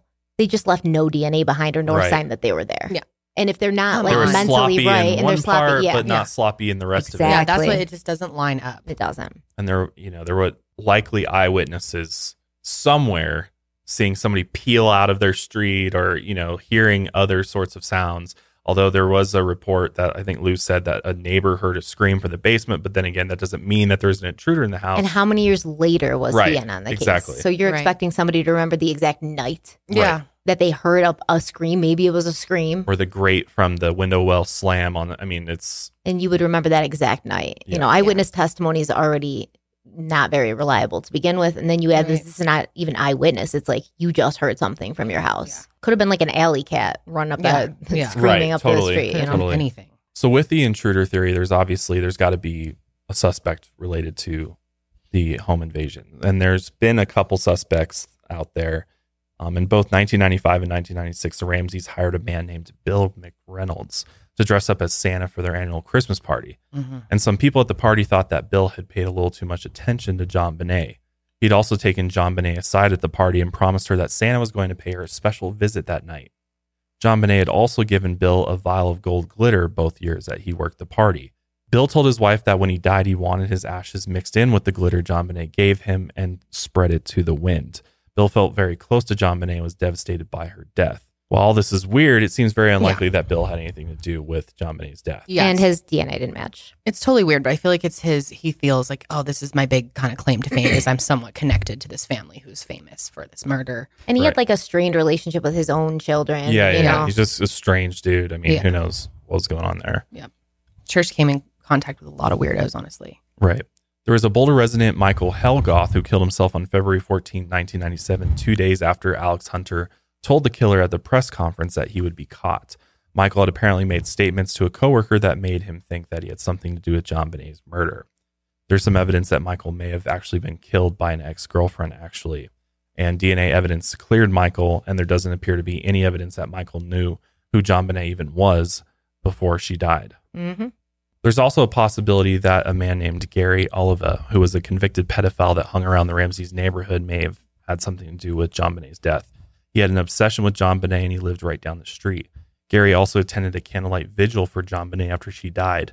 And a friend of his said that Gary called him sobbing on the night of December 26, 1996, and told him that he hurt a little girl. Four years after the murder, police arrested Gary on unrelated charges and found a photo of John Bonet and a stun gun. They also found that Gary had tried to strangle his mother with a telephone cord. Mm. And the knot on the telephone cord was the same knot that was used in the garrote that killed John Bonet. But Gary was later cleared by DNA, and Boulder Police Department has investigated Gary's multiple confessions, and it appears that they didn't find him credible and they don't consider him a suspect. Which is kind of hard because, of course, they seem kind of biased towards their theories. But yeah, it seems pretty unlikely. Like with the intruder theory, that was my my main thought was that this was some type of pedophile killer that killed John Bonet.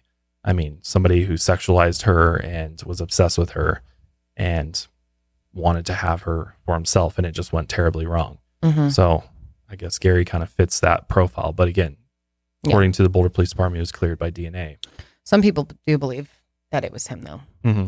There was something like he had made confessions, but some of the stuff in his confessions didn't line up with Right. like the crime Yeah. scene, what had actually happened. And we know there's weird people. I'll never get Yeah. this who just uh, like tie Just claim themselves it. to cases and Yeah. confess to them for some reason, Yep. and they had nothing to do with it. It- that is the Some weirdest sick, thing to weird me. Satisfaction, claim to fame, or just Yeah, but like, what happens when you're behind bars, dude? yeah. I mean, Well, that brings us to John Mark Carr, Mm. a former school teacher and raging pedophile who confessed to killing Jean Bonnet in 2006. He was living in Thailand on the run from the US. They were trying to arrest him for possession of child pornography. Later, police discovered that Carr was nowhere near Boulder at the time of the murder, so he completely made it up. I actually remember when that happened. Janelle, Oh, do you? I remember it. We were so in Green Hill clearly. together in Rhode Island when that happened. No, it was at my house. I remember that. Oh, then I was I was for sure in Rhode Island. I just Really? figured you were there too, since you were normally Interesting. there. But yeah, No, I remember it so so clearly. hmm Yeah, it's super weird. Um, but nope, wasn't him. He had written a disturbing diary with entries about killing Jean Bonnet, and he definitely was an evil and twisted man who wanted to somehow associate himself with Jean Bonnet's murder, but it was not him. He was eventually released from jail, and he now lives somewhere in the Pacific Northwest under a new name and gender. Plus, DNA evidence cleared each one of those suspects. However, it is important to note that this DNA may have been touch DNA, meaning that the sample may not h- be able to rule any of the suspects out. There you go. That's that's very important. Yeah. Because I don't think she was actually sexually assaulted. You don't. I don't think that night that she was. It Because had been in the past. don't but- you think that there would have been more DNA found inside of her if that was the case? Pro- I mean, probably, but it's hard to it's hard to say. So that DNA means everything or it means nothing. And Yeah. that means if it doesn't rule out any of these guys, they could still be the person. And so could any of the other people whose Yeah. DNA had been tested. Yep. It could really be anyone. And some people have theorized that it's uh some type of disgruntled ex employee of John's, someone from work. I don't know Um, though. but- I don't know anybody that. But why would why go after his daughter? Why don't you go after John? Yeah. typically it Especially knows- if he works with him, he knows how much money he's Right. worth. Why would you ask for that little amount? Yeah. That's so true. And John did say, like, I think it was a couple years after, he said, you know, if I could do it all over again, I wouldn't have had her in pageants. Like, it's not a good idea to put your children on public display. That's, I think, what his exact quote was. It's not a good idea. Quote? What his exact Quote. quote, was. Yeah. It's not a good idea to put your children on public display. Yeah. So the Ramses have also suggested that it was an ex nanny or housekeeper that could have been responsible, but both or all of the people that worked at their house were cleared. So, any other thoughts as far as theories go? Like, is there one that you just feel makes the most sense? Like, I'm curious, Stephanie, if you believe Patsy more than, well, not believe them, but believe it could have been Patsy more than you believe it could have been Burke. Is there, I mean, that's what I, It's so I hard. feel It's so comfortable hard. saying that it was someone in the family. I don't think it was an intruder, in my personal opinion. So But that's I just exactly can't where figure I'm out at. who. Yeah. that's exactly where I'm at. Like, I don't think it was an intruder. And if it was, the case hasn't been made strong enough for me to to jump on board that. Right. Like, it's possible, Of but course. But it doesn't make a and- lot of sense. once again that ran that ransom letter is Yeah. always going to stick out to me and prevent me from moving past Yeah. Mhm. this was an inside job 200 similarities to her handwriting. I mean, just its presence in general like Yeah. Mm-hmm. is gary oliva sitting there and writing a ransom note like that No, you don't and- know Yeah. how much john got from his bonus you and know Mm-hmm. if you look at uh, Gary's, he actually wrote his confession out on paper, and when you look at his writing, not it even close doesn't look anywhere near. Even if he wrote with his non-dominant, Non-dominant hand, hand, that'd yeah. just be way too hard to get get I close to the ransom. Yeah, I, I mean, I have to agree with you. I think I was really intrigued by the intruder theory, especially just the garage and everything like that. But Mm-hmm. the ransom note, the ransom note, just really throws a complete curveball to that theory. It Just and their there's- behavior yeah, afterward the, you the know? Mm-hmm. behavior, the calling for a plane, and just rushing out of there. mhm, Mm-hmm. It's- calling friends over. Yeah, it's all super. It's really hard to p- move past that. So yeah i Mm. think i think we are all kind of but that's cool you know we all kind of ended up on the same page we Yeah. still don't know the why or the who Yeah. um i don't think we ever will I still kind of lean towards Burke did something, they covered it up. That just makes sense to me. But I don't know. I mean, would we have seen more abuse from Patsy and John, if they were the ones who initiated and just did this, just decided to murder her or one of them. Oh, I don't think I don't I don't even I I would never go as far as to say like this was just something they decided to do one day. Yeah. Like something I don't think so either. happened there was an incident and it was covered up. to make it feel like this was their only way out. Like this was their only option. Yeah, I agree 100%. I just don't know what. Or who started it. Mm-mm. But I definitely think Burke was awake when that 911 call was made. I think so too. Maybe he didn't say like what did you find? You know, that could Mhm. be just creative like, you know, Yeah. had- when they were what do they call it when they are fixing the sound? Enhancing when they were enhancing Yes. the sound? Yeah. you know, sometimes you can hear things Yeah. that aren't there, but I think it's definitely his voice, and that's that's important. Mm-hmm. It really does sound like a child's voice, and it's just so out of nowhere too. It doesn't match the rest of the sounds. But just to be clear, the Ramsey family has maintained their innocence Mm-hmm. and they believe that John Bonet's killer is still out there. And Patsy Ramsey, her cancer came back in 2002. And on June 24, 2006, she died of ovarian cancer at the age of 49. And she's buried in Georgia next to John Bonet. And John ended up uh, remarrying. And in 2008, Boulder DA Mary Lacey officially eliminated the Ramseys as suspects. And this decision was and is still highly controversial. Lacey exonerated the Ramseys after she sent John Bonet's long johns to a new DNA testing lab, and she found that the DNA belonged to an unidentified male. Again, this DNA sample faces the same issues that the underwear and fingernail DNA samples have. Multiple investigators involved in the case have stated that they highly disagree with Lacey's decision to exonerate the Ramseys. They believe that in order to exonerate them, Lacey would have to name a suspect, which she didn't do. The exoneration is also not legally binding. And as the years go on, DNA testing methods have been getting more and more advanced. And the Boulder Police Department is hopeful that some of these advancements can help match their samples to John Bonet's killer. The problem is though, like there's there's such probably a small amount of DNA, and every time they test it, they have to like take a piece Yeah, and it gets, it gets destroyed. smaller and smaller, But yeah. they do have that technology now where they're learning to sort of like replicate. They have like a machine or something where they can like replicate current DNA to make more Copies of it? Yeah. Yeah, yeah. and then use that for testing, which is very interesting. And if that's the case, like let's not test it right now. Let's wait until that's up and running and has been Mhm. tested and is seen to be working accurately for a number of years before we do that. Because at this point, even if nobody gets prosecuted, even if nobody goes to, to prison, Yeah. I think John Bonet would want us to know what happened to her. Oh yeah, I completely agree. And so much is being hidden and sort of like swept under the rug right Mhm. now. Yep. By multiple people. Do you think that if we do finally learn the truth about this case, just in general, that we're going to find a cover up being done by the Boulder County I think if- District Attorney's Office? I think if we learn the truth about this case, it will be because they allowed us to know the truth. Therefore, Yeah. we will not find out. so it'll about be a the cover-up. censored censored version. Yeah, it'll be like when they released the JFK papers and stuff. Yeah, redacted. It's like something happened, but wasn't us, you know? Yeah. Mhm, Mm-hmm. Like, you know, they'll say, like, oh, this is actually what happened and this is who probably did it, but we won't tell you, like, why it went unsolved for so long. Mm-hmm. There would be pieces missing for sure too. but I do, I personally do believe that there were people and agents and factors involved in this case that allowed evidence to be swept under the rug, that allowed, I mean, just the whole grand jury thing is so sketchy. Yeah. If, if Alex Hunter really believed that they were innocent and that it wasn't going to, you know, work if he tried to, you know, press charges Yeah. against them, why not just do it then? Then bring them to trial. If you think that they're not going to be found guilty, why do you have a problem bringing them to Right, trial? That's right. not your decision. I mean, I Yeah. guess it's technically his decision to make. Yeah, but, you're not you're not But really what are you- worried what about do you have John- to gain from It's it? just so unfair to her, to the American it's- it's people. unfair I mean, to- it's to just, Jean Bonnet. It's You're like not- obstruction of justice. You're not you're not taking care of the victim, which is what the Yeah. DA should be doing. That's unreal, honestly. yeah. It's hard it is to even unreal. Wrap your mind around. I bet it. you he's been promoted too. I probably bet you he's like the mayor now.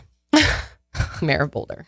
The mayor Alex of Boulder. Hunter? Alex Hunter. Yeah, let's see what he's up to. Where now. is he now? He's 81 years old. Not on. He's been uh, retired from the district attorney's office for approximately 18 years, and he Damn. is Not the mayor. non-party. Mr. Hunter normally spends November to May in Hawaii, and his plans to leave Colorado. Oh, how nice! He's going to How Hawaii. nice! Where'd you get that much money on a district attorney's Mm. salary, man? You can Ah. you can spend all this time in Hawaii, man. He must have invested Mm. very well, you know, really well, and and planned for his Mm-hmm. retirement. Or someone else invested Or in some, him. oh yeah, or he got a nice donation from somebody, like a, a Mm. nice character who wanted Mm. to like, you know, make sure that he was all set for life. Allegedly. Wow. Alex Hunter is known as the Law and Order Lock 'em Up Bulldog. Okay. Just not here. Yeah, Yeah. just not locking up these guys. Yeah. Mm. Wonder why. And John Ramsey is 74 now, and he lives primarily in Moab, Utah. Isn't that where Gabby Petito and Yeah, that was Ryan where that- Laundrie were? yeah. Yep. Moab. Creepy. Yo, sometimes I feel like we're living in a simulation. I swear. Oh, don't All even get me across- started on simulation Oh, theory. God. right Yeah, now. this podcast will never end. We'll we'll be here for another three hours. yeah. How Someday. long was this episode? Someday. I'm not sure. It's been, we've been sitting here a while. Hours. Uh, we're at four and a half hours, but my guess is that It's probably more like after three. ads, probably about three and a half. Wow. All right. Well, Well, I hope you guys enjoy this one. That's what happens when you have Stephanie Harlow I know, I'm here. so you, We sorry. just talked. no, I do this We to are so everyone. grateful. So glad that you came out. This was Yes. so interesting.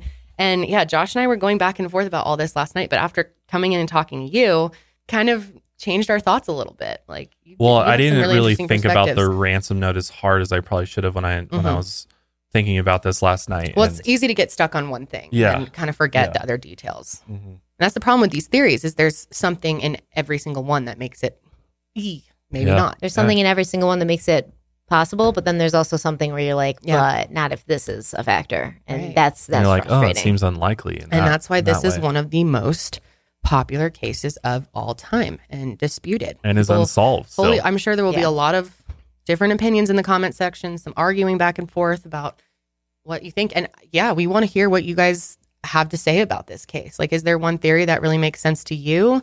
Do you lean a certain way? Have you ever like wavered from it? If you've been interested in true crime for a while, have you ever been on one side of the case and then kind of switched to the other side, gone more with the intruder side?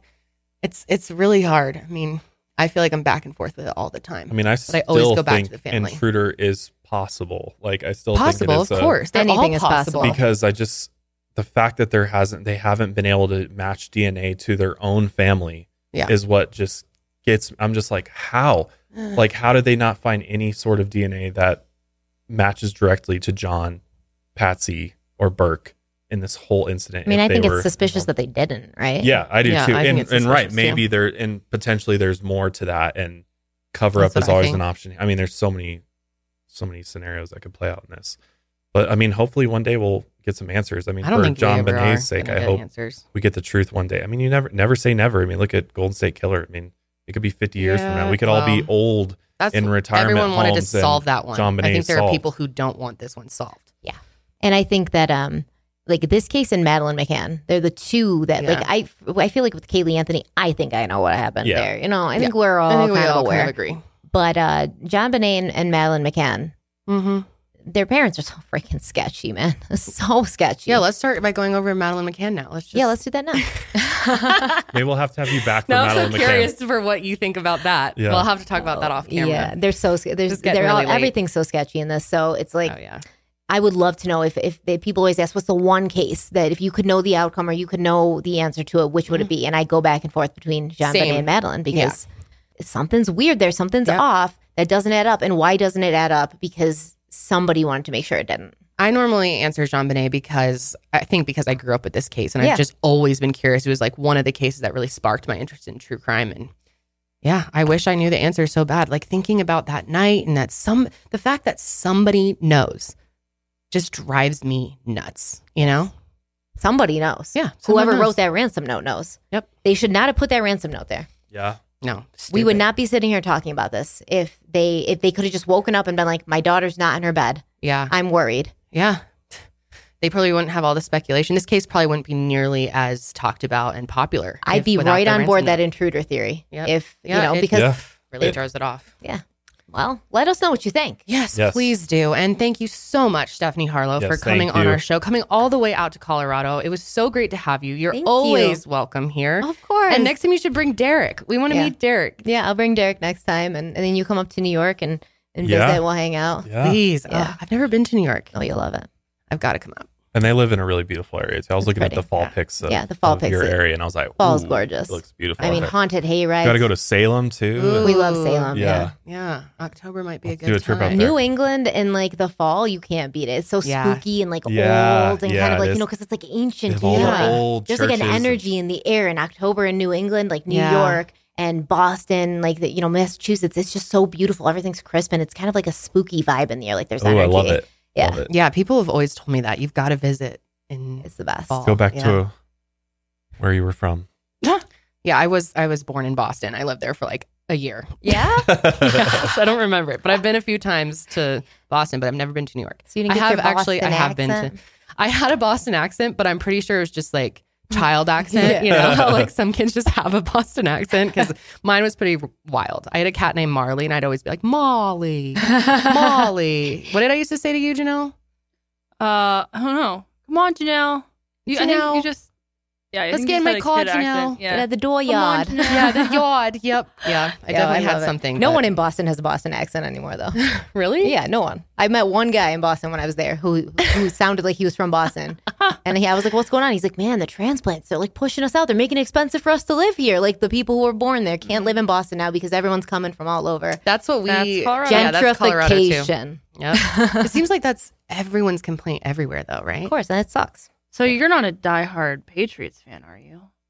Me? Yeah. No. She's like looking at me. Just want to make sure. We I'm looking can at him like, stay "Huh, no. friends. No, no, no. Yeah, No, Janelle gets no. very angry I'm about. just kidding. the No, I Patriots. don't like football at all. Actually, Oh. I'm a, I'm a basketball, college basketball fan. That's it. Oh, that Nice. I know nothing about. So I like college Alright. basketball. I don't like NBA. College basketball. That's it. What, like Syracuse? Syracuse. Yeah, that's your team. My dad Go would be Gators. Yeah. That's Oh, Even though they awesome. suck now. but yeah, we'll come back. Derek and I'll come back and Yeah, we'll- please do. That'd be so fun to have both of you guys on. Maybe we can Absolutely. do Madeline McCann next time. maybe. Oh, man. Yeah. Dive in again. Be awesome. Well, we hope you guys liked this episode of the Mile High Podcast. If you did, please make sure to leave us a thumbs up on YouTube, give us a rating and review on iTunes. Can you do that on Spotify? I always forget. They you, do now. You They always have say ratings iTunes. It's Oh. Apple Podcasts now.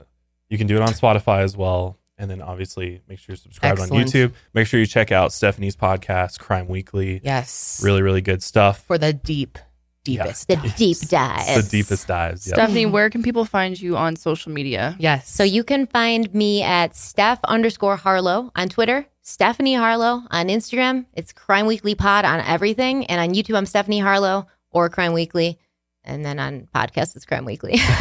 Boom. awesome. We'll link all that below, but that is it for us today. We will see you guys next week. And until then. Keep on taking your Bye. mind a mile higher. yeah.